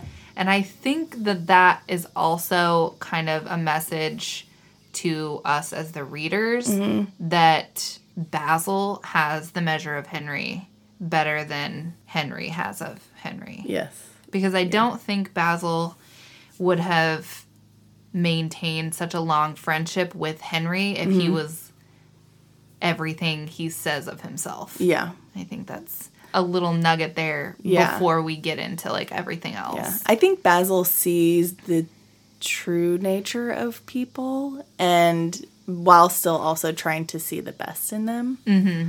which I think is cool. I mean, like sad but sweet of his character that Yeah. he's like I see your flaws but I also see that good bit too. Yeah. And I feel like he kind of holds on to that part of them. Yeah. And whereas Henry is a very bad influence on Dorian, I I don't feel like Basil really allows that influence. He just kind of bounces it, Yeah. you know. Yeah. Whatever. He, he gives Henry the pushback. Yeah, yeah. Which I think is probably why Henry respects him Yes. more than he seems to respect anybody else. Right. I wonder how much he actually respects Dorian eh, as easily as he is manipulated and influenced. I think probably very little, honestly. But he finds him so interesting that he'll Yeah. keep him around. so. Yeah. Because that's kind of his little like fanboy Yeah. a yeah. little bit. Yeah. We go to the shindig at uh, his Lord Henry's aunt's house, and there's just a lot of Lord Henry talk. Yeah. Yeah. There and there's a lot of that in this book, like between Yeah. major events. There's Yeah. Mm-hmm. just like general activities, them at parties and stuff, and it's a lot of like expostulation by Henry, yeah, um, which doesn't feel I don't feel like it's lully necessarily just Mm-hmm. because I enjoy Oscar Wilde's writing so much. But if you don't love his writing, Mm-hmm. Yeah. it would be boring. yeah, I could see. yeah. I never found it boring, but there were moments where I was just like, "All right, already, I get it. I I see what you're putting down, Henry. Come on, let's Yeah. go." Yeah. I, I, I do think that on multiple reads, this it will only improve in its enjoyment. But on the first read, yeah, I was just like, "All right, already, Yeah. shut up." Yeah. Because it's like the first read of any book you're reading to get like the points you want to get to the end to see Yeah. what happens. Yeah, And yeah. on like your second and third Yeah. are more, you have more room to breathe. Right. Well, and I don't even mind. Like one of my favorite movies is actually the, the I think it's from the fifties, um, Twelve Angry Men, and it's just men in a room discussing a court case. So I don't mind a story where it's just discussion, but as long as that discussion is leading to something or going somewhere, when it's just mm-hmm. idle chat of like pondering and like what feels very narcissistic, I get I get a little like okay. Yeah. yeah. but it, it is beautifully written. So Yeah. it's like I'm kind of just like Lord I'm a little torn both ways, you know. Yeah. It's I can see that. yeah. If I could actually recall what I was thinking the very first time I read this book, Mm-hmm. it might be a little more that there were parts of this book that were a little boring. Mm-hmm. But when I read it now, I just like chuckle through the Right. whole thing. Right. So oh, Henry. My good friend Henry. right, right. Now we're about a month after Dorian has met Henry, Mm-hmm. and um, Dorian declares to Henry that he's in love. With Sybil Vane, A Shakespearean actress of the stage. an actor. an actor, darling. Um, she acts at like a, a rundown theater. So it is not necessarily a place that Basil, Henry, or Dorian would frequent. Yeah, yeah. But, you know, he it's because Henry told him to, you know, enjoy life and explore basically like yeah, explore the world, take risks, you know, whatever. So he happened upon this place. I didn't quite catch that or really think about it that way, but that makes sense why then Henry hadn't seen her because I'm thinking I'm Mm-hmm. like if she's this good of an actress and she does plays every night. yeah. Socialite man over here, like how has he never seen her act? Yeah. And But that makes sense Yeah. because she's kind of in a more rundown, tucked away part of the. Yeah. Okay. more yeah, yeah, yeah. like in the slums kind of thing. Yeah. And um, it describes the theater as being tawdry. Yeah, So I remember that now. I would think I was more focused on his description of her than I missed Yeah. the description of Yeah. the. the theater itself. Yes, yes. And the owner of the theater is like smarmy and kind of gross. and Dorian like really hates him, but Henry really likes him. of course. That doesn't does. track at all. Yeah. So Dorian like goes night after night and sees her play and all of mm-hmm. the she does all the Shakespeare heroines. Mm-hmm. and she does them to perfection. She's she perfect. disappears into each role, Yeah. portraying each one perfectly. And she's also like really beautiful, obviously. And so And she's young too. She's like 17. yeah, like 17. So Dorian's in love with her. Mm-hmm. And As much as he is capable, yes. he she he meets her after repeatedly going to the theater Yeah. multiple nights in a row. I think that the the smarmy theater owner was like, "Oh, Yeah. you must meet her." You must meet her. So he meets her and um she's obviously in love with him. but I, does he purposely withhold his name, or she just doesn't ask and calls him Prince Charming, and he's charmed by that, so he just I think she knows that his first name is Dorian. I don't think she knows his last name. Okay. But she just never refers to him as Dorian to her family. yeah, just Prince Yeah. Charming. Because I think there's a line where he tells Henry she only knows my Christian name. Oh, okay. Um, so yeah, but she refers to him as Prince Charming, and that's how she talks about him to her mom and her mm-hmm. brother. Mm-hmm. Lord Henry is vastly amused by mm-hmm. Dorian being in love. Basically, like that's cute that you think that you're in love with this girl. yeah, he he.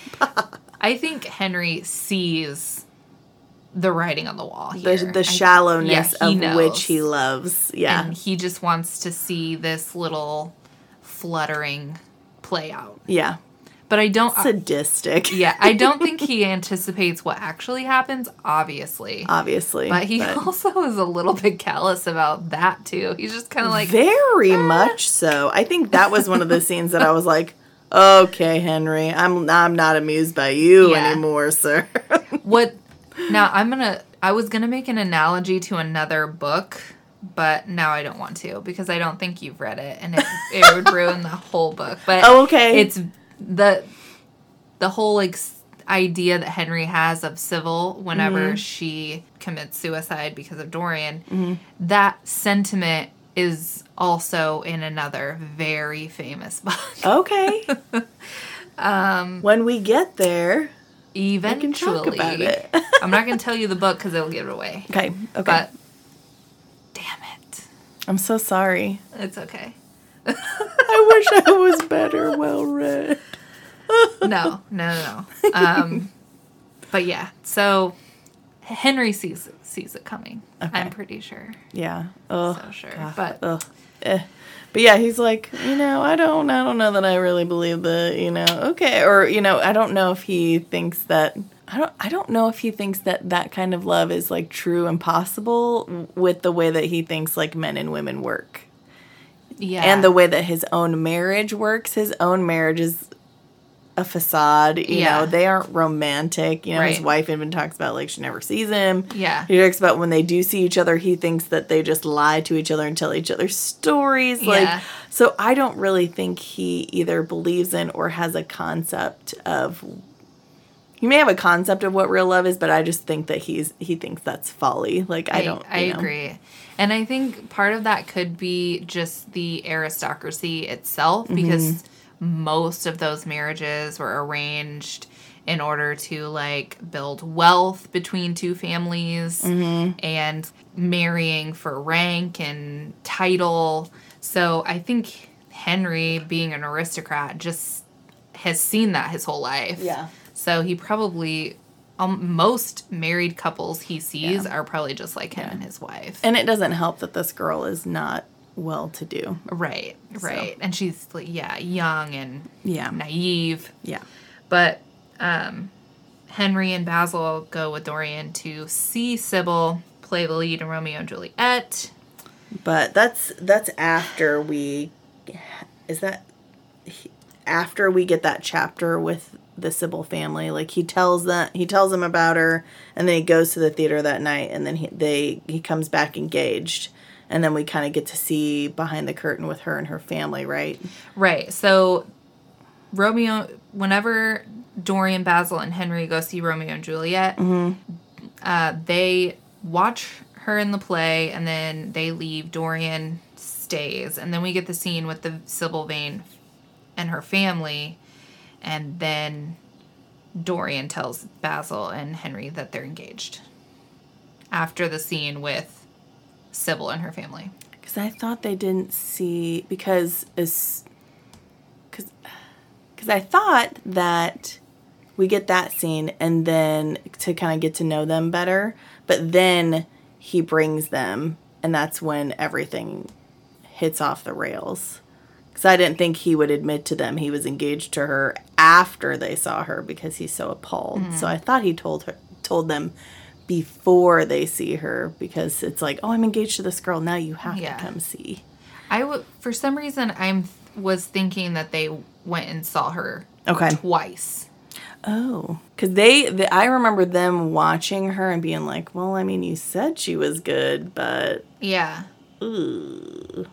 And I feel like she's a, she's like super enthralled with him, especially after the engagement. Right, because it's after the engagement that she is no longer Acts terribly, acting. and I don't think they ever see her good acting because they kind of like, okay, old chap. Well, you said she was good at acting, but yikes. Yeah, you're probably and right. then he's horribly embarrassed. yeah, and they leave. Actually, they leave early. Yes. The night whenever they see her acting Yeah. badly. But, Yeah. But and Henry's um like condolence there is, she's very beautiful. Yeah. He's awful. He's just Yeah. awful.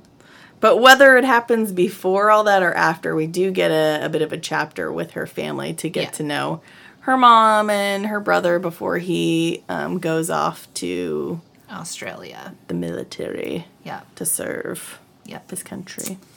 And the mom is just like any other mom, you know. She's yeah. like, well, yeah, he's handsome and he's got money and Why not? makes you happy and great. We're here for it. Right. And the And- brother's a little uh suspicious. Yeah, he is not into it. Um, and he vows to kill Prince Charming if he hurts Sybil. Right.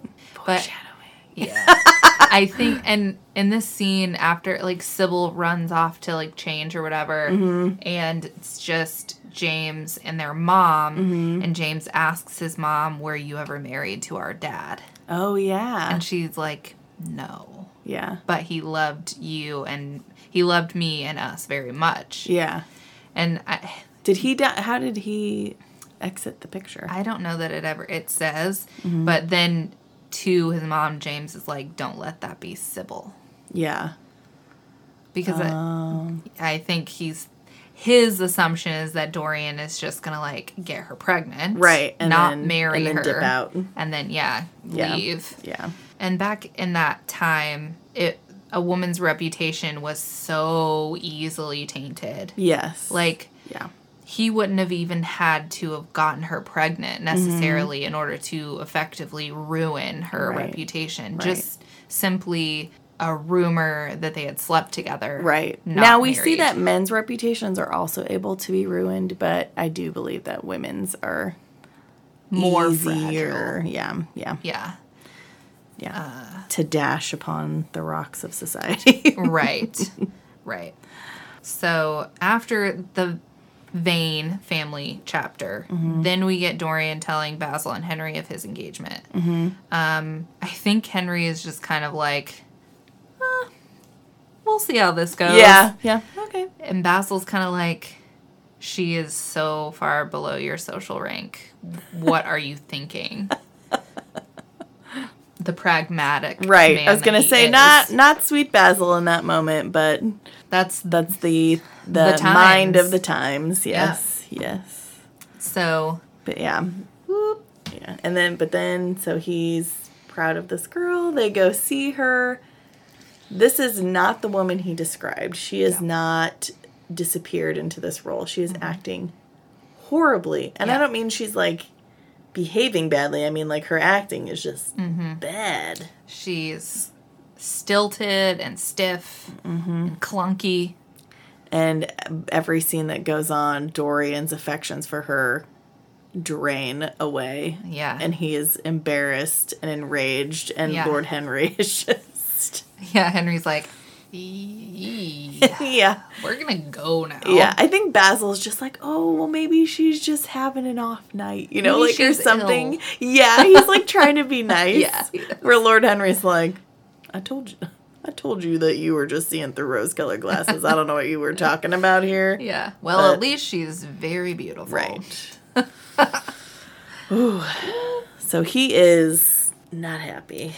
No, he is wildly upset. Right. Does he s- just storm back there immediately and he's just like, what the hell Yeah, are you basically. doing? What was that? Yeah, and she's like, I think she even says to him, "Oh, Dorian, how poorly I acted." Yeah, she's thrilled with herself. Yeah, she has. Yeah, she's like, She's had this like epiphany. Right. Like she now knows what real love feels like. And before she was acting like these women, you know, taking on their stories of love. And now she knows what real love is. And because she knows what real love is, she can't pretend love any longer, you know. So, but she's just thrilled with herself because it's just a representation of her letting go of false love and having real love. So she's Yeah. just tickled pink about it. yeah, and she's like, I'm done acting. Yeah. This is it. I'm done Yeah. Because she's marrying Dorian. He's Yeah, rich. She doesn't yeah. need to act anymore. Yeah. Well, and I think she's lost the the thrill of it Yeah. because she doesn't have to chase or pretend love. She ha- she has it now. So Yeah. why why would she want to Fake it. fake it? Yeah, Exactly. And this is when Dorian is like, whoa, Cool. I didn't actually love Sybil. I was in love with her acting. Yeah. And then he is needlessly cruel to her. Yeah. And I- she begs and pleads and he's just like, "Yeah, I'm done." Uh, yeah. He, I think, in so many words, tells her that he didn't love her. He loved her abilities on the stage, and he never wants to see her again. Yeah, and she's just like, "I'll I'll I'll I'll be that I'll- actress I'll again. I can do again." that. I can do it. I I can do that again." And it's like he's like, "Nope, it's been tainted now. I've seen Yeah. this. Yeah. it was ta- you embarrassed me. This was ruined it. terrible. You've ruined it. Yeah. Yeah. So, ooh, that's that's over now. Mm-hmm. And that that whole night, Dorian's just wandering around London. Yeah, you decimate someone's entire heart. Yeah, I'd like to just go for a wandering stroll too. sure. What? Why not? What? But this is the very first time that he notices that the portrait is changing. Yeah. He goes So- home. I don't know what compels him to look at it, mm-hmm. but he does, and he sees this uh, sneer um, in the corner of the mouth, but it's it's ugly. Yeah, it's like a cruel Yeah. cruelty. Malice. Yeah. Yeah. So this is when he starts to notice that the painting it's- takes on his sins. It's not just his age that it takes, but it, Right. it takes the burden of his sins and his poor actions. Yeah, because I the idea here is that sin will mark you physically. Mm-hmm. Yeah. So, and I this makes him feel shame with the way he treated Sybil. Yeah. Does he like write a letter to her or something? Like he kind of pens out I'm something to her before he goes to bed, and he's like, "I'll Yeah. talk to her tomorrow." Yeah, and yeah, he was like resolved to like make up with her. Yeah. and the next day, whenever Henry comes to tell him about Mm-hmm. Sybil, um, Dorian is basically like, "I've already made this promise to her, so Yeah. I'm gonna marry her Yeah. because I've already yeah, said this." yeah, So he like feels that like obligation. right. And I wonder, it's like, do you do you still feel do you feel that affection for her again, or are you just doing it because you feel bad and you're horrified by the physical visual of how awful you were? Yeah, I think the latter. Yeah, I do too. um it it sound it feels very like obligatory at that point not choice Yeah, but it's too late. it's too late She uh did she t- she took poison? she took poison Mm, she went out very Shakespearean and poisoned herself. And then you know Lord Henry is very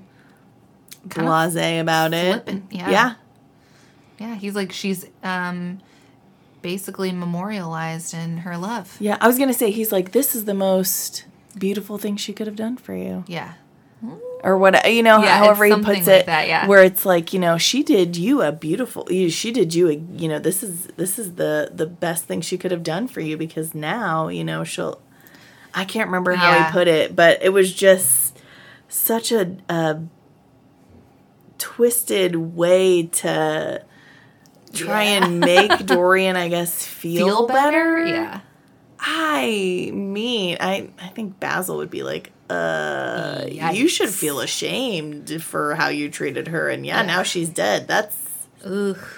that that's that's that's awful and sad. It's- and Lord yeah. Henry's like, she paid you the highest compliment, yeah Ooh. Henry. Uh, come on henry Ugh. Ooh, indeed. Yeah. And then Lord Henry convinces Dorian to go with him to the opera that night, and Dorian's like, "Sure, why not?" Yeah.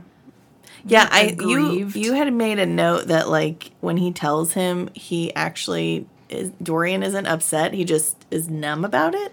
Yes. He it describes him as feeling numb, which in this kind of it reflects that this specific incident is kind of the turning point for him. Mm-hmm. It's after this that he's like, you know what?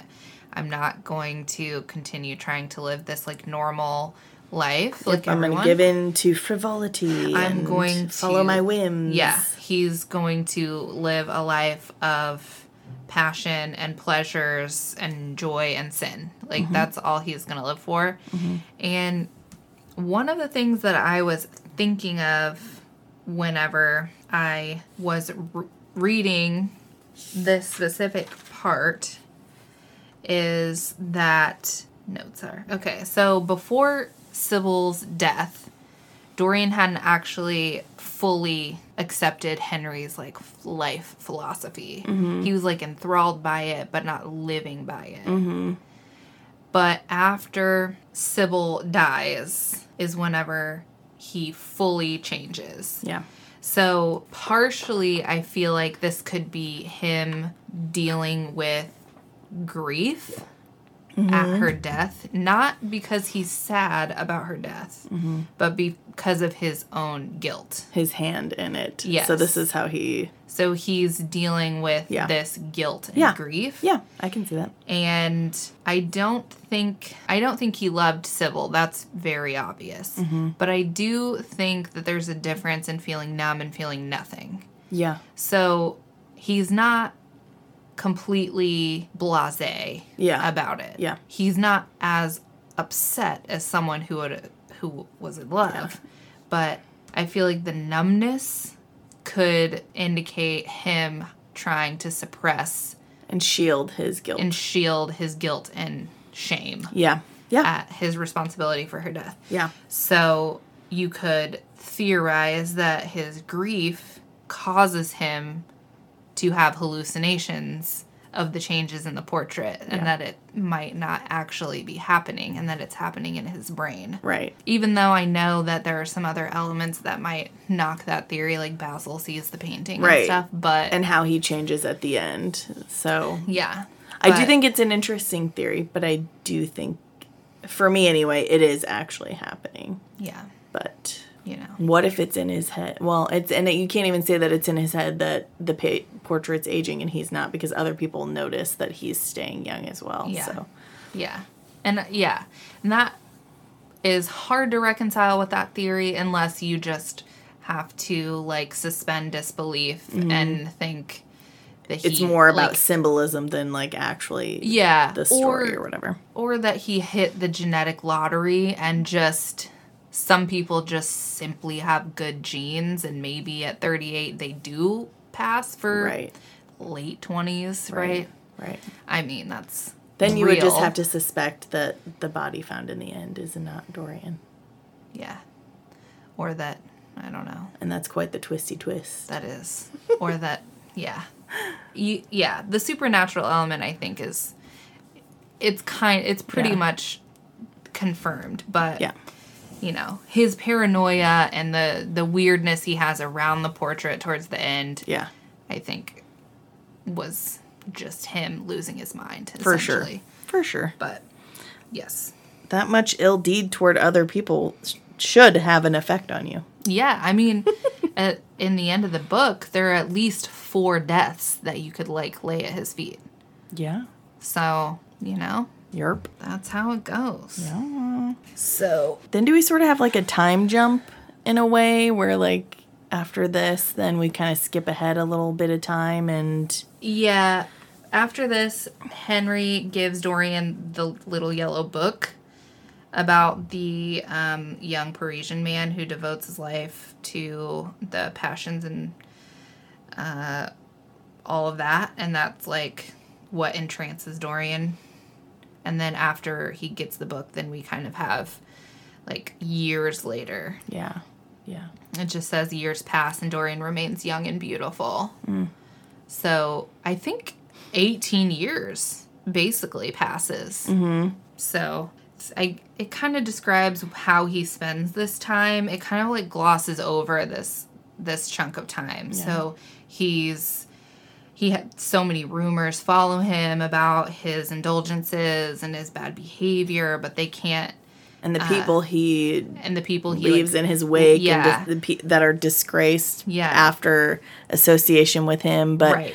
Nothing ever touches not him. yeah or if it does like the rumors obviously touch Yes. him but they don't touch him enough for him to be disgraced in society like other Right. people Exactly. that he Yeah. deals with are And a lot of people around him kind of dismiss the rumors because, in their mind, how could you have done all of these horrible things and still look like. right because like you said it's it's Yeah. stated several times that that type of behavior not only is like bad on your soul but it like leaves a physical mark on you Yeah. as well just and i think in real life that's true when we when we do things you know f- you know physically yes like if you eat poorly and stuff like that but i i do feel like you know especially like the opium dens and the drugs and stuff yeah. but not only that just i f- I feel like eventually doing evil, bad, immoral, hurtful things to people, I- don't know how that couldn't eventually physically affect you as well. Yeah, I agree. Dorian does all kinds of wild shit during this time too. Mm-hmm. Not just like the like opium dens or the immoral things, but he has he like look studies mysticism, Darwinism, and he devotes himself to studying perfumes and studying music and jewelry and tapestries and embroideries and Mm-hmm. he like goes to all these places and experiences all these things and Taking advantage of the Yeah. seeming timelessness of his existence. Yeah. So he's just out here trying to like learn it all, see it all, Mm-hmm. Yeah. feel it all. And at this time, he is delighting in the ever widening gulf between the beauty of his body and the corruption of his soul. He Yeah. isn't really feeling any guilt at this point. Right. It's He- just like, whoa, isn't that crazy? Yeah. Like, yeah. wow. Like This- he's marveled by it. Yeah, he's he is. not. He's, He's not upset by it, but like he initially was. You know, Right. when he felt the the quote unquote regret about the way he treated Sybil. It's Right. like that is not happening anymore. no. He's become He's like, this is cool. yeah, because I mean, he refers to it whenever later when he's talking to Basil as his Mm-hmm. like a diary of his day, yeah. like his daily life is just Yeah. vis- visible there in that painting. But his But- marvel soon turns to terror when then he the idea of like someone seeing it Mm-hmm. Crosses his mind, and then he's like, "Oh no, that can't happen." Right. Yeah. It's great for me that this is going on, but like no one can see this. Right. And that's when he has like a screen that covers it and he mm-hmm. moves it into like this room in his house that mm-hmm. is locked and only he has the key and Yeah. he's very like paranoid when he leaves his house. Yeah, yeah, and I think he locks it up because at one point Basil's like, "Oh, can I exhibit it?" And he's like, "No." Yeah. Yeah. And that's when he locks it away. It's like, Right. uh, yeah, there's a possibility of someone wanting to see that. Yeah, no, no, no, no. So right. Yeah. He's super paranoid about Yeah. it. And then it is basically the eve of his 38th birthday. He runs into Basil on the street at night. Mm-hmm. And Basil is like, hey, I got to come over and I got to talk to you. yeah, So, and Basil is about, like, literally about to get on a train to Yeah. go to Paris for like a six month whatever. like touring or Art, show art thing or whatever. something, Yeah, he had actually gone to Dorian's house and talked to the butler. Yeah. And he wasn't there, so he was on his way to the train station. That's when he saw Dorian. He's like, "We gotta talk." Yeah. They go back to his house, and it's like he again being the good friend that you know does the hard thing and is like, "Listen, Mm-hmm. You're my pal, but mm-hmm. people are saying these awful things. Yeah. Are they true? If they're true, what's going on, man?" How is this true? yeah, Yeah, and he also brings up it's just like it's not the person isn't named, but he brings up the young man who committed suicide. oh yeah, So that's like the the fourth one. So you have like Sybil, the Him. young man, Basil, and then Alan Campbell who Yeah. also Yeah. kills himself. yeah, Whoop. So Basil is basically yeah giving him the the what for here, yeah.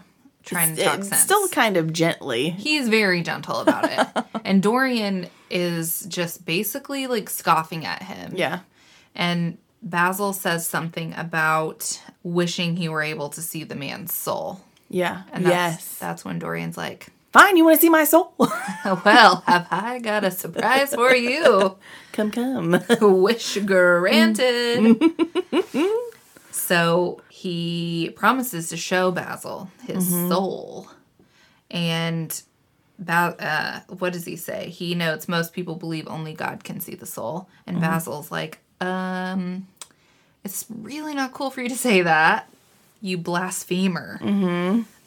Which Dorian does not uh, set any store by religion. No, no. So then he um, takes Basil upstairs to the room where he keeps the painting.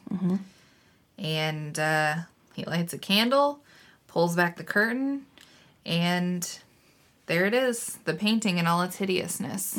And at this point, I don't think it's. Too... No, I guess it's pretty distorted by that point, isn't it? Yeah. And it's like it said that Basil like recognizes the paint strokes. Yeah. that's what it is. He recognizes like the paint strokes and things like that as being his painting, but like everything else, the the the that smirk, uh, you know, and Yeah. and all the other stuff. It's like he knows are not things that he put into that painting. Yeah. And he tries to like logic it away, even like that maybe the there had been some moisture that had like gotten and Yeah. messed with the paints Yeah. and um so he's trying to explain away what's happening on this Yeah. painting. Yes. And Dorian's just watching him. Yeah. Yeah. with uh, some triumph, Mm-hmm. a feeling of, I have won. here. Haha. That's I- right. I have gotten you. Yeah.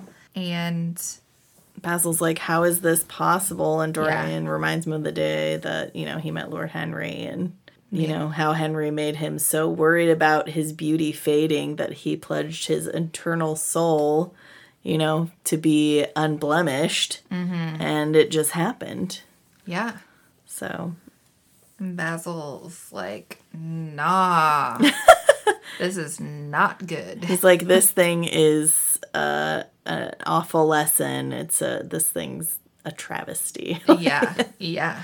And he basically believes that it's his Basil believes that his own like obsession with Dorian and his youth and his beauty is what led to this and now he, he's being punished for it. Basil himself is being punished. Yeah. Even B- sweet Basil is trying to take the responsibility on himself. He is. Yeah. It ain't it ain't you, boo. You didn't do this. No, you didn't. Um, and unfortunately, you're not going to do anything else either because Dorian is now like, he feels like the hatred in him. He grabs the knife and just stabs Basil. Yeah. I think the hatred is for himself, but he projects it, on yeah. Basil. I think that's true. I don't know if it's in this moment or later, but it's like he's basically like, It's your fault you painted this painting, you know? Yeah. It's either you or Basil whenever he says it, but I know there's a moment where it's like he tries to blame Basil. I'm like, get out of here Yeah. with your blame game. Yeah. Exactly. Look in a mirror because it clearly can't look at your painting, and yeah. because you just act foolish.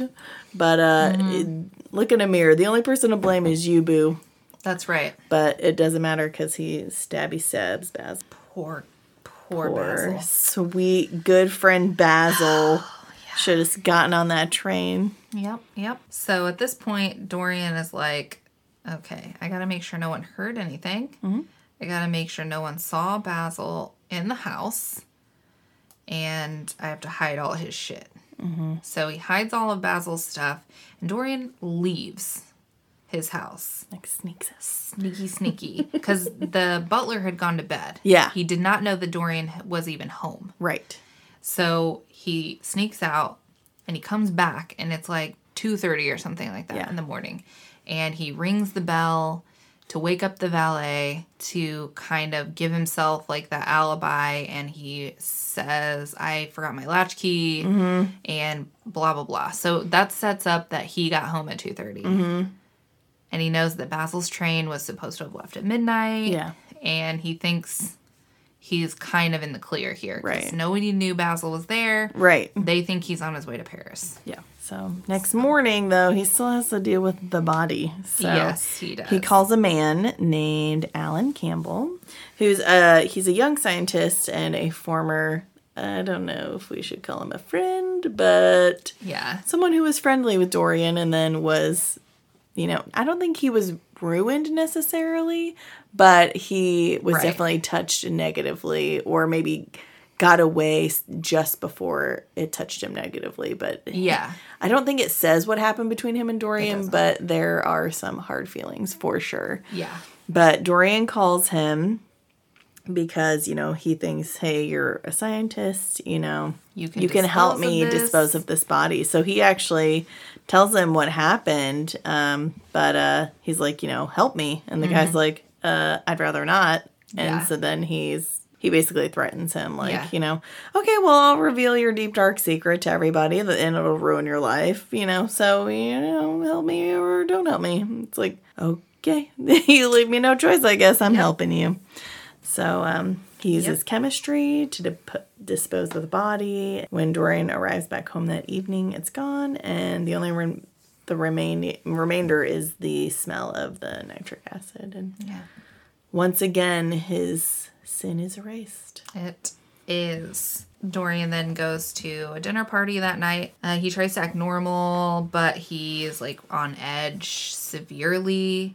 And Henry obviously notices that Because that's all that man does. Yeah, he talks and observes. Yeah, he's so observant.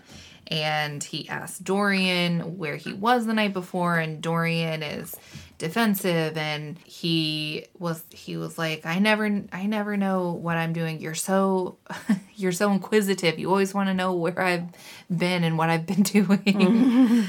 And he just leaves and goes home basically. And it's here then that he decides to burn all of Basil's things in order to just like get rid of all final evidence and then he's like I need some opium. And I don't think he wants to be alone with his own thoughts. Correct. So he goes to a den to, To do forget. to do this. Yep. So he goes to the opium dens um, and runs into a young man named Adrian Singleton. Yet another person that he ruined their He- life. Yep. Yep. And this man is the scene between Dorian is like kind of horrified by Adrian Singleton because Yeah. he's fully he's a full blown opium addict at Yeah. this point. He he doesn't seem to have any care at all about anything. Yeah. And him and Dorian are having a conversation and Dorian is very like he can't get away from him fast enough. Yeah, it's because it's another mirror of his misdeeds. Exactly. And at this point, a woman who was there addresses him as Prince Charming and also says the devil's bargain. Yeah, yeah, which I thought was interesting. Interesting. Um, and so, whenever the words Prince Charming are said out loud, a young sailor hears them and jumps to his feet. And it's, of course, James Vane yep. hiding in the Sybil's opium den. brother. So he follows Dorian into the street, grabs him from behind, and has a gun on him. Yeah, he's like, I've been looking for quote unquote Prince Charming for eight, 18 years. 18 years. And uh, because I don't know anything about this man, but he cost my sister her life. Yeah. And here you are, time to die. Yeah. And Dorian smooth talks his way out of it. He does. He's like, hey. Using logic over here. Yeah, he he says he doesn't know Sybil, and then he asks how long ago she died, and James says 18 years, and he's like, look at me. Look how young I am. I'm only I'm not I'm not old enough to have committed a murder 18 years ago. I'm but a wee babe. I'm just a young boy. um so the and then James is like, "Oh shit. You're right." I let you know, I, I can't believe I almost Yeah, killed he- the wrong man. Yeah, and Dorian kind of like chastises him. It's that The goal is so it's so like darkly humorous. Yeah. like the nerve. He's like, Yeah, you gotta be You gotta watch yourself. Yeah. It's so absurd. Yeah. Yeah. He oh, he makes me so mad. Yeah. But so he releases Dorian. Dorian's like hightailing it out Yeah. of there. Hop, skip, and jumping out of there. And the the old woman from the opium den is like Because James goes back and was Yeah. like, wasn't the guy. Yeah, and she's like, he's been coming in here for 18 years. He looked like that every single year. And James is like, fuck. Let him get away. Which I am just convinced that that woman is the mother. Yeah. Um, the only reason, because when I first brought it up to you, I was like, do you think that she's Sybil? Do you think she's the mom? And because I feel like if it were Sybil, like, and I don't want to spoil the other thing that I'm comparing it to, but there's another thing where a person died, supposedly, by poison, and then, you know, was unrecognizable to others. So when she lived, it's like she was crazy and nobody realized it was her. So when that reveal comes, it's obviously a surprise. But I was like, well, maybe that's the same situation here. Maybe Sybil didn't die from the poison. Maybe she just went nuts mm-hmm. and kind of like wandered off to the opium dens, I guess. And so it's like 18 years later, he thinks his sister's dead. So he's not looking for her face Yeah. in anyone. And she would be unrecognizable at this point Yeah. after poisoning, possibly being crazy, and then hooked on drugs. Yeah. So I thought, well, sh he wouldn't recognize her. I feel like he would recognize his mother unless she kind of went into a descent. Yeah. And he didn't see her for years after being gone in That the was- Navy. I don't know if I said Army earlier. I meant Navy, but military, whatever.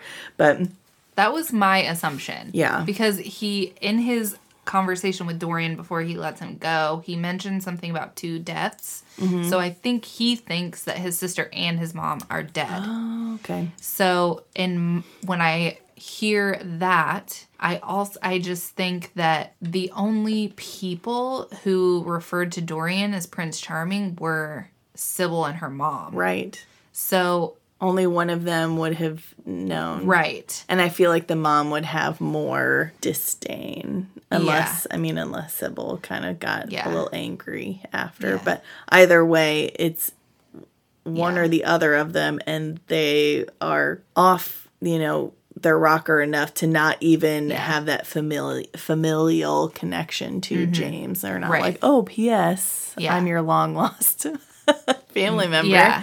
But- And the woman says something to James like he ruined me not uh, these 18 years. Yeah. So around the time Right. of Sybil's death Right. is when she this woman was ruined by him. unless it's um someone that he connected up with shortly after Shortly Sybil after. and maybe while doing drugs or whatever he admitted what he did Mm-hmm. and she was horrified by it or something and then she was disgraced and then so she clung to that story that could be a possibility as well Potentially. if not Sybil or her mother Yeah. I kind of like the idea of that as well Yeah. and then it, it makes more sense why he wouldn't recognize her. So yeah, like a woman who was unjustly treated by Dorian, and then she kind of latches onto this true, like truly terrible injustice that he did to mm-hmm. this other woman Yeah.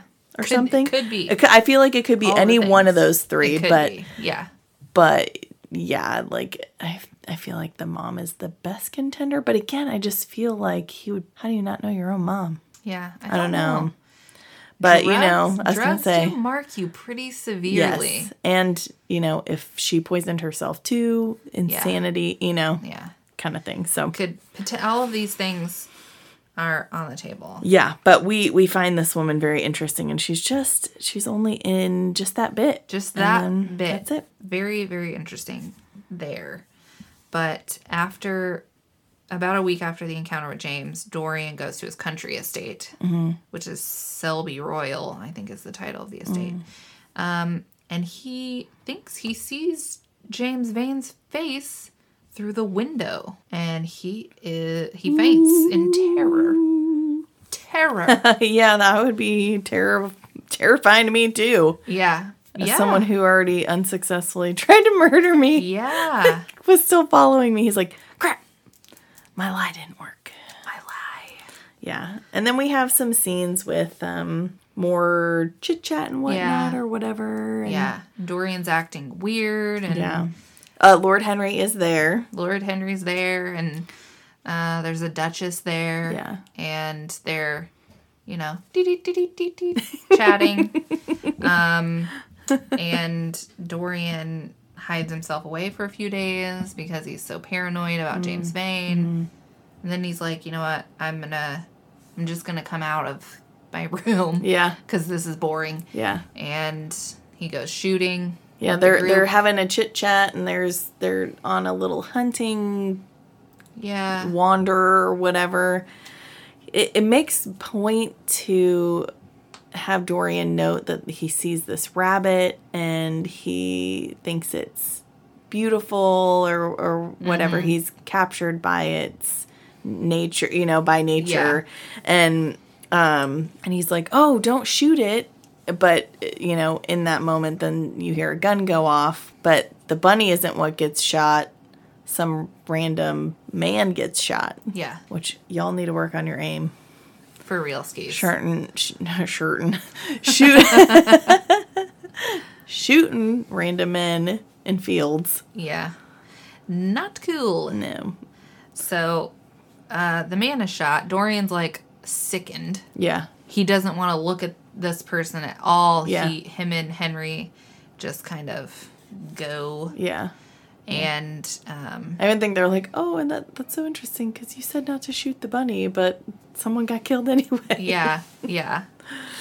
Um, eventually, Dorian asked about the man who was killed. He assumed him to be a servant of some sort. Yeah. And weirdly, kindly, he's like, you know, I want to give some money to, you know, so his family, isn't without, you Yeah. know, I don't want them to be in want because of this tragedy. Mm-hmm. But then they mention, you know, the, you know, oh, yeah, it was actually some sailor. He's like, pardon me, what? Scusi?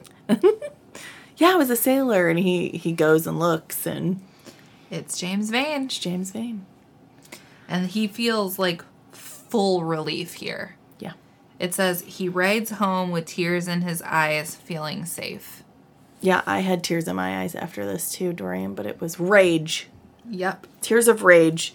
What what the ever loving heck? He gets no revenge. He gets just like randomly shot Yeah, in so a I- field. I guess we could put James at Dorian's feet as well. So that's five deaths he is directly or indirectly responsible for. wow, son. Wow. That's serial killing. okay. Three or more is a serial killer. So Yeah. you are like fully in the f- category. Yeah. God. But yeah, I was I was mad. I was like b- at Oscar Wilde. I was like, why?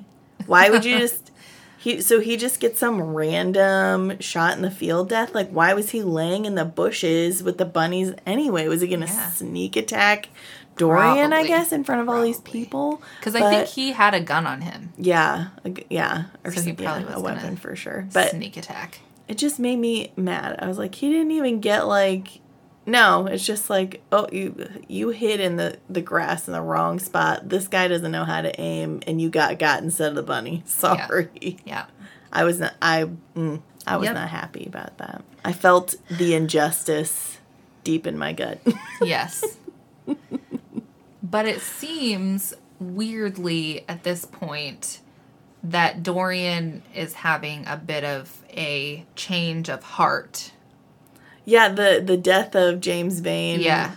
Maybe weirdly. that it's like sparing him, you know, mm-hmm. he James kind of symbolized like death for him. Yeah.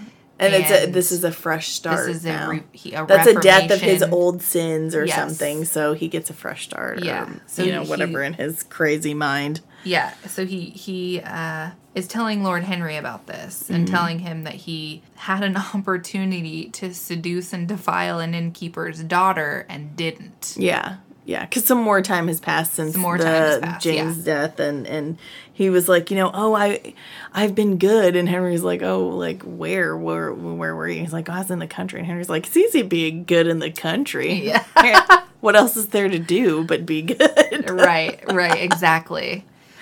So we've been like scoffing at him, like, you really think you held off on temptation? You were in the middle of nowhere. Exactly. Psh. But then he's like, well, I could have, I could have been with this girl, and I didn't. Yeah. So his restraint there is his reformation. Let me just slow clap for you, pal. But Henry seeing right through it, he's like, oh yeah, but you probably, Have you heard about Alan Campbell? well, not only, but before that, he's like, oh, but you probably like broke her heart and gave her, you know, the Yeah. story, and then just like whisked away. And Yeah. he's like, well, I mean, I'm sure she's not that brokenhearted. Henry's like, well, you you ba- basically he's like you've given her a taste of of upper class greatness. So now any husband she takes is going, going to be Pale in comparison. unsatisfactory. Like, and she's just she will never be fulfilled now. Mm, mm-hmm. AKA. You think you did this good thing, but you ruined her life anyway. Yeah. So he's just like completely stealing Dorian's like, da da da da. I'm triumphant. I was a good boy. Yeah, I'm so virtuous. Right. Well, and then Dorian also is like, uh, maybe I only did that nice thing to make myself feel better, not because I thought it was the right thing to do. But I thought it would help absolve me. Right. And that begs that question of, and I don't even know that it was really what you would categorize as a good deed, but leading someone on and then Yeah. ditching them. But, um, you know, if a good deed is done with selfish intentions, is Mm-hmm. it in fact then still a good deed? Yeah. I think that is a question without an answer. Yeah. Because uh, the deed in and of itself, stripped away of intent, Yeah. it is it helping someone genuinely, Right. you know, like feeding the hungry, Right. Right. Or donating to the poor or whatever. There are people that are getting that benefit no matter Right. what, Right. but does do those actions make someone a good person? Right. Calls the intent into question. Right. And then there's that whole like, is any good deed selfless? Because, you know, yeah. you're always doing it to feel like you've done something good or whatever. So Right. that's another like Yeah. layer to that. But yeah, I There's a whole Friends episode. I was gonna say there's a Friends episode about it, and I don't watch it. You know, I, I I don't even know that I've ever gone back and like rewatched the whole series. Just like caught it on TV or whatever Yeah. every once in a long while. It's been a long time, but that episode stuck out to me Yeah. when thinking about these things. Yeah. I mean, I I do kind of think that good deed specifically like charity work, blah blah blah. I do think that um, all of it has an element of self gratification. Yeah, yeah. I don't think that's negative, No, yeah, but I do think it exists. Yeah. I think there are selfless acts, Yeah. but those are different than good deeds. good deeds. Gotcha. Yeah, yeah, for sure. So, Yeah. I mean, you know. But I don't know. Yeah, it just made me, it just made me think of that. But then Yeah. yeah, after all that, like dashing is like, yeah, you think you did a good thing, not really. Oh, Yeah. Also, did you hear about Alan Campbell? Your old friend Alan Campbell. He killed himself. Ooh. Another slash in your uh, pumped up self assuredness today. Yeah. Also, what about Basil? yeah, Where's he? yeah. Disappeared. Dorian's like, they're not, they're not bored of talking about that. It's been like six months. Yeah. but Dorian does something weird here and asks Lord Henry if he's ever considered if Basil may have been murdered. Mm-hmm.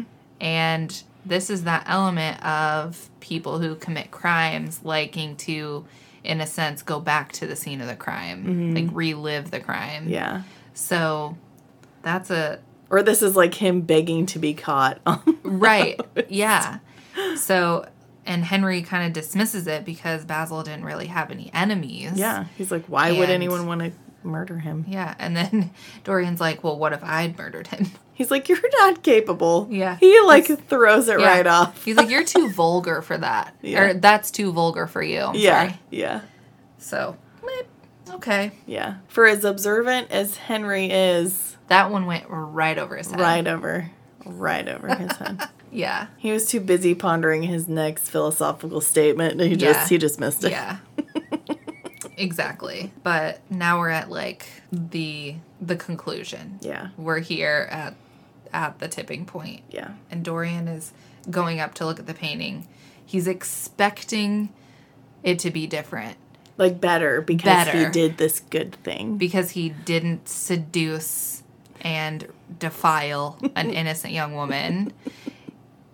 He But is I restrained myself. yeah, he's expecting to see some improvement on the painting. Maybe not completely, but he thinks there should be just Uh, yeah. a smidgy. He's been watching this painting change for so long that even the tiniest change he would notice. Mm-hmm. And he's looking at it, and it uh, is not changed. Nope. Not for the better, at least. Nope. And we forgot to mention after he uh, killed Basil, there was like a huge red, Yeah.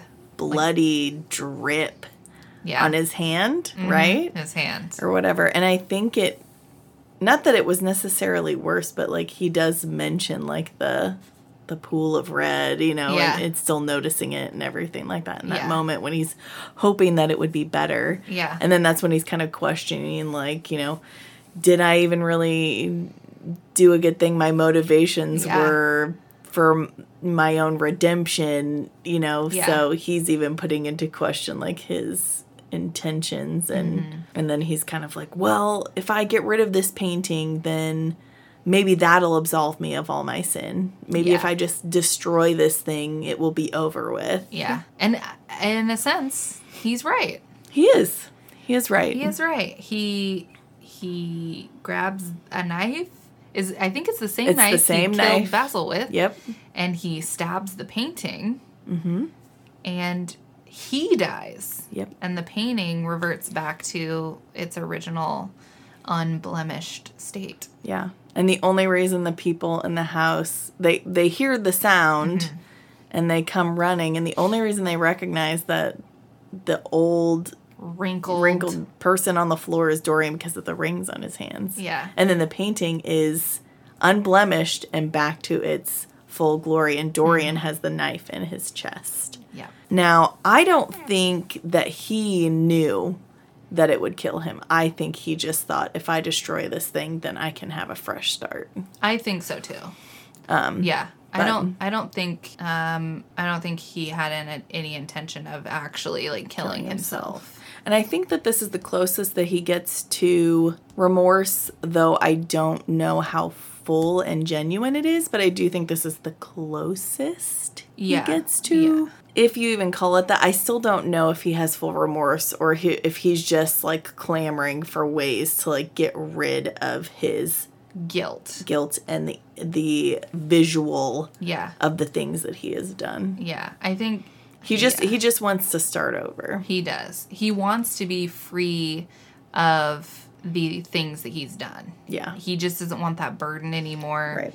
And I don't. Uh, I I don't know that he feels remorse, but I do think he's come to a point Mm-hmm. of self awareness. Yes, self-awareness for sure. I think that he like starts the story as very petulant. Like Yeah. he just behaves He's just a rich, young, basically child. Yeah. Yeah, and then he gets just very selfish and I feel like any moments of self-awareness or awareness of his actions is very fleeting. Right. Um but I yeah, I think that at that very end it's acceptance of his actions but not necessarily still taking full responsibility. Yeah. And all throughout he's like Lord Henry it's Lord Henry's fault. He Mm-hmm. put all these thoughts in my head. He gave me that book. Basil made that painting. Mm-hmm. He was always looking to throw the blame Yeah. elsewhere. Yeah. And I think he misses a key point of understanding Lord Henry as a person because mm. he fails to recognize that while all of these things that Lord Henry says has influenced Dorian and Dorian's actions, Lord Henry himself is not doing any of those things. He's mm-hmm. not living that life of constantly seeking pleasure over mm-hmm. everything else. Mm-hmm. And if he is seeking pleasure or whatever, he's doing it very discreetly. He's doing it at a much lesser degree. Like Yeah. he's not frequenting the opium dens. No, he's not disgracing those who come in Yeah. contact with him. He has no rumors flying around about him. He's not marred by any sort of um, like controversy or scandal. I mean, him and he, he does mention him and his wife finally getting a divorce. Mm-hmm. But that's as scandalous as Yeah. it gets Yeah. for him. yeah. So and so he's a bachelor at this point. Yeah. You know. Yeah. I mean, And he's still not living this debaucherous right. carnival Yeah. that Dorian's been. Exactly. So I think Dorian using that as a crutch is just really it's just him trying to place blame Yeah. knowing that it is only his fault. Yes. Yeah. So but Yes. that is the uh that's the end of the book. That's it. That's it. There's so many things about this book that you can like just parse out Yes. Yes. just like hyper analyze. And there are some things that we glossed over, but that was that's the, the those are the main hits, the main will. the main hits. So yeah, it's it's it's a good one, but it's not for everyone. Yeah, yeah. But it has it has a lot of different themes and like even above what we talked about, there's so many different other topics for that you could have lengthy discussion about like Yeah. the purpose of art and the consequences of influence, the supremacy of youth and beauty, you know, all that stuff. And then, you know, there's tons of symbol- symbolism um, in all the different things. So, Yeah. There's a lot of there's a lot of meat in in this and I think you know there's a t- there's a ton of scholarship on this book. Like you're going to get that with most classics because they're they've been around for so long. yeah. And any college course you're you're going to do units on the classics. So Well, and especially uh, his prose, the the way that he writes and everything, and then also having a character that constantly comments on society and and mm-hmm. human nature and personal nature and thoughts and you know just I mean just Henry's character alone is you know Yeah. says so many things that you could debate and discuss like each individual phrase could be its own talking point like he Exactly. it's, it's wild it's very Pl- wild. plus then you have dorian then you have basil like so there i mean there's so much more that could be dug into and discussed on Mm-hmm. this It's true. yeah. I personally don't think, for me, that chasing frivolity and beauty is is worth that level of sacrifice that he is willing to pay. Me personally, not Mm. No. something Yeah. I would be willing to do. No. But I believe that there are people out there that that are and do. yeah, I I agree. Um, I I feel like um, yeah, it's not uh, worth it. No. And I think aging is lovely. Mm-hmm. I feel like at twenty, you don't, you still kind of look a little bit like a child. I think that about myself specifically, like the way I looked at 20 and the way I look at 33, I feel like I look more like myself at 33. It's also an element of being comfortable. Yeah, yeah, comfortable in your own skin. Like you know, I'm I'm 35. Like when I was looking now, looking at pictures of myself in my 20s, I was a fool. Like I would look at pictures of myself then and think I was ugly and that I was, you know, heavier set than I wanted to be, and all these horribly critical things. Yeah. And now at 35, I look back and I'm like, wow, I was really thin. Wow, I was so young. Oh, I mm-hmm. was pretty. And it just made me think it's like, why am I going to continue to do that to myself? It's like, Yeah. because in another 10 years, I'll be like, wow, in my 30s, I was smoke show. Yeah. So I I've just I feel like I've reached a sense of self-understanding and you know uh, it feels a bit like maturity as well where I can look at myself and say yes I may have gained weight I might look a little different in different ways or you know there may be still aspects that I'm like oh, I'm not as thrilled with but it's like you know I try and appreciate what I not only just who, what I look like now, but I also feel like I'm a more developed person. I'm more comfortable in the person that I am. Mm-hmm. In my 20s, early and mid to late, it's like I was still figuring out who I was as a person mm-hmm. and was very timid to be more firm on the things that I felt and believed and I just feel so much more solid as being Whitney. Like I feel like I know myself better now mm-hmm. and I want to be kind to myself, you Yeah. know, more so than I was when I was younger cuz Yeah. all that critic you know, all that criticism didn't do me any good, you know, it was just it negatively impacted me. So it's like I just want to appreciate the now, whether it's mm-hmm. me now, me when I'm 45, me when I'm 55. You know, I I just it, it's just better to enjoy the life you are in now rather than wishing for what you had or what you could have, you know. Yeah. I agree. Totally. All this stuff that Dorian did to experience and live life and blah blah blah, like at any point was he ever satisfied or happy? No is really Yeah. the answer because Yeah. if he at any point found something that fulfilled him, he wouldn't have felt the need to continue. Right. So he was constantly searching for something that he probably couldn't identify. Mm-hmm. and Never Found. Yeah. So, Oh, just added a layer of tragedy that I did not even think about before. yeah. it's, uh, you know, it's one that can just keep on Yeah. going. yeah. I think that's why I personally love it so much. It's just every time I read it, I have like something else that comes up for me. Yeah. Like the theory that I have about Sybil's death and how it affects Dorian, the Yeah. rest of the story. I literally just had that thought listening to the audiobook today. Yeah. Yeah. And I this is probably the fourth or fifth time I've read this book. Yeah.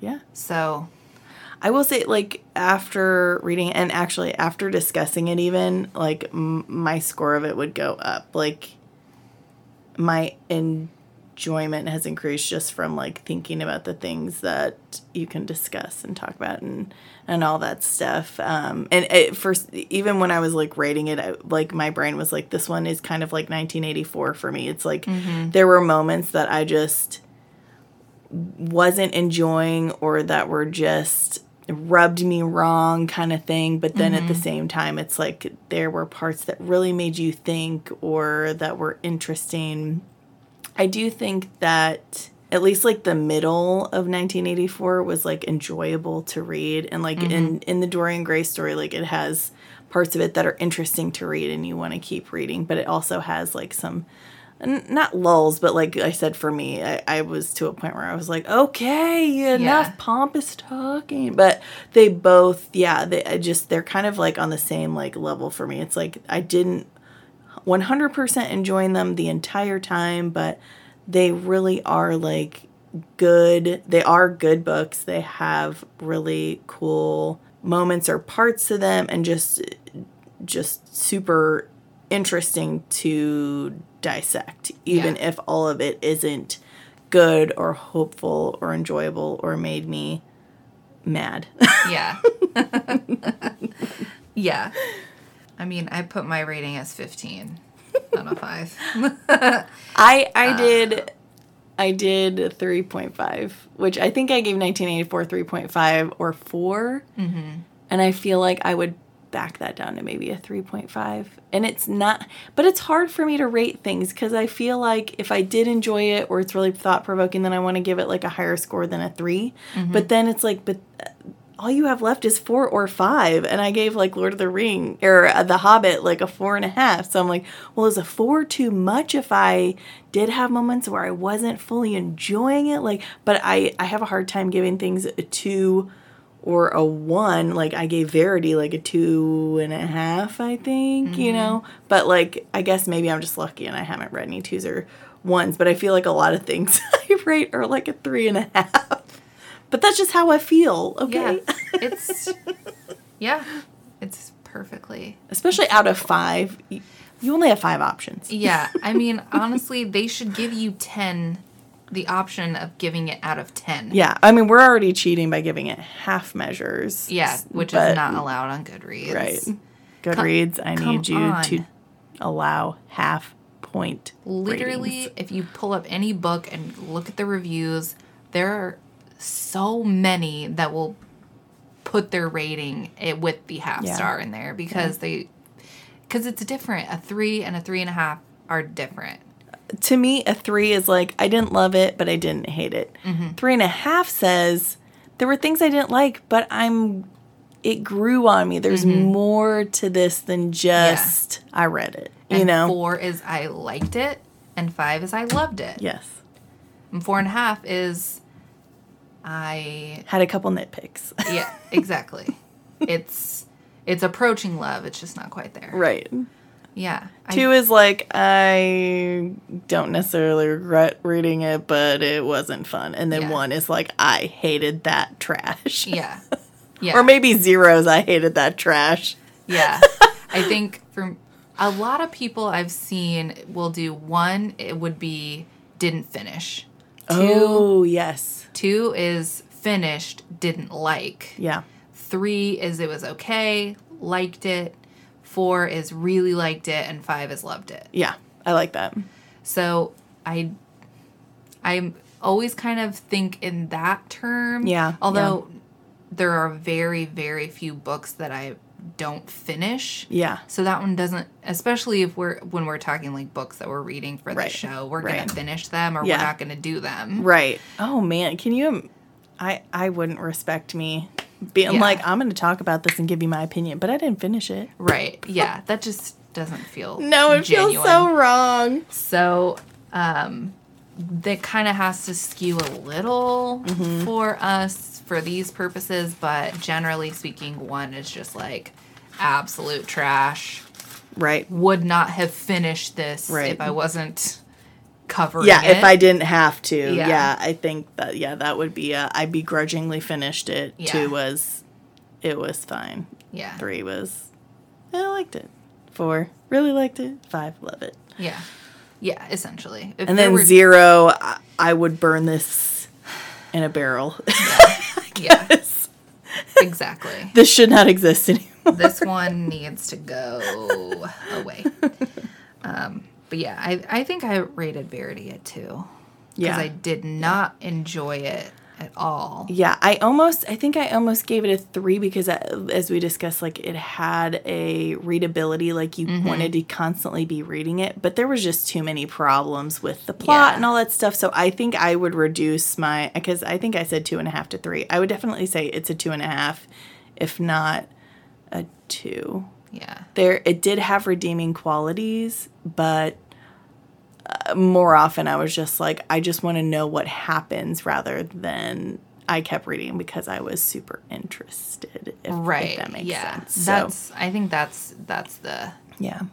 difference for me. It was I'm not interested. Mm-hmm. I just wanted just at this point want to know Yeah. Yeah.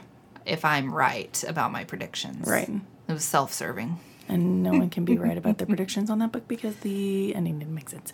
Anyway, Correct. our next novel is going to be Where the Crawdads Sing. yes. Yeah.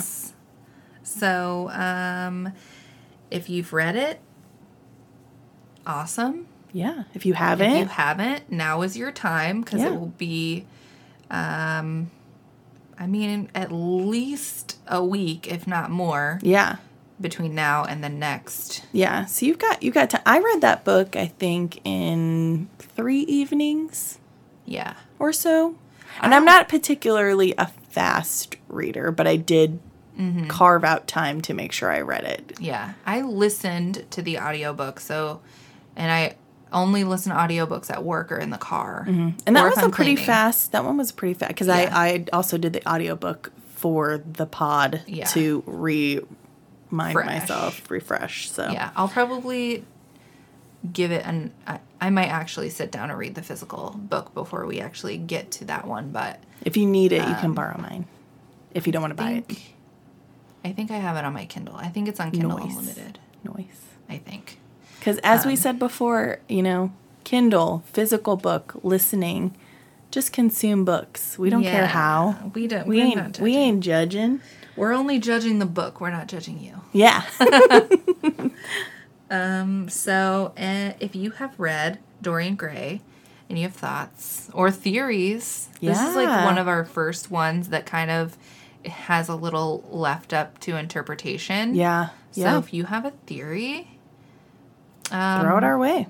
send it our way via email or DM. Yeah. We're very interested Yeah. to hear what you have to say. Give us a, a rate or a review. Yeah, so you can rate us on Apple Pods and on Spotify. Five stars preferably, but you know, Yeah.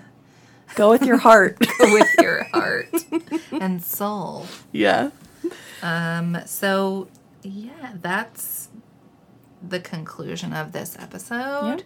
And um I feel like we pulled out all the scholar stops in this one. We got we got academic straight up in this one.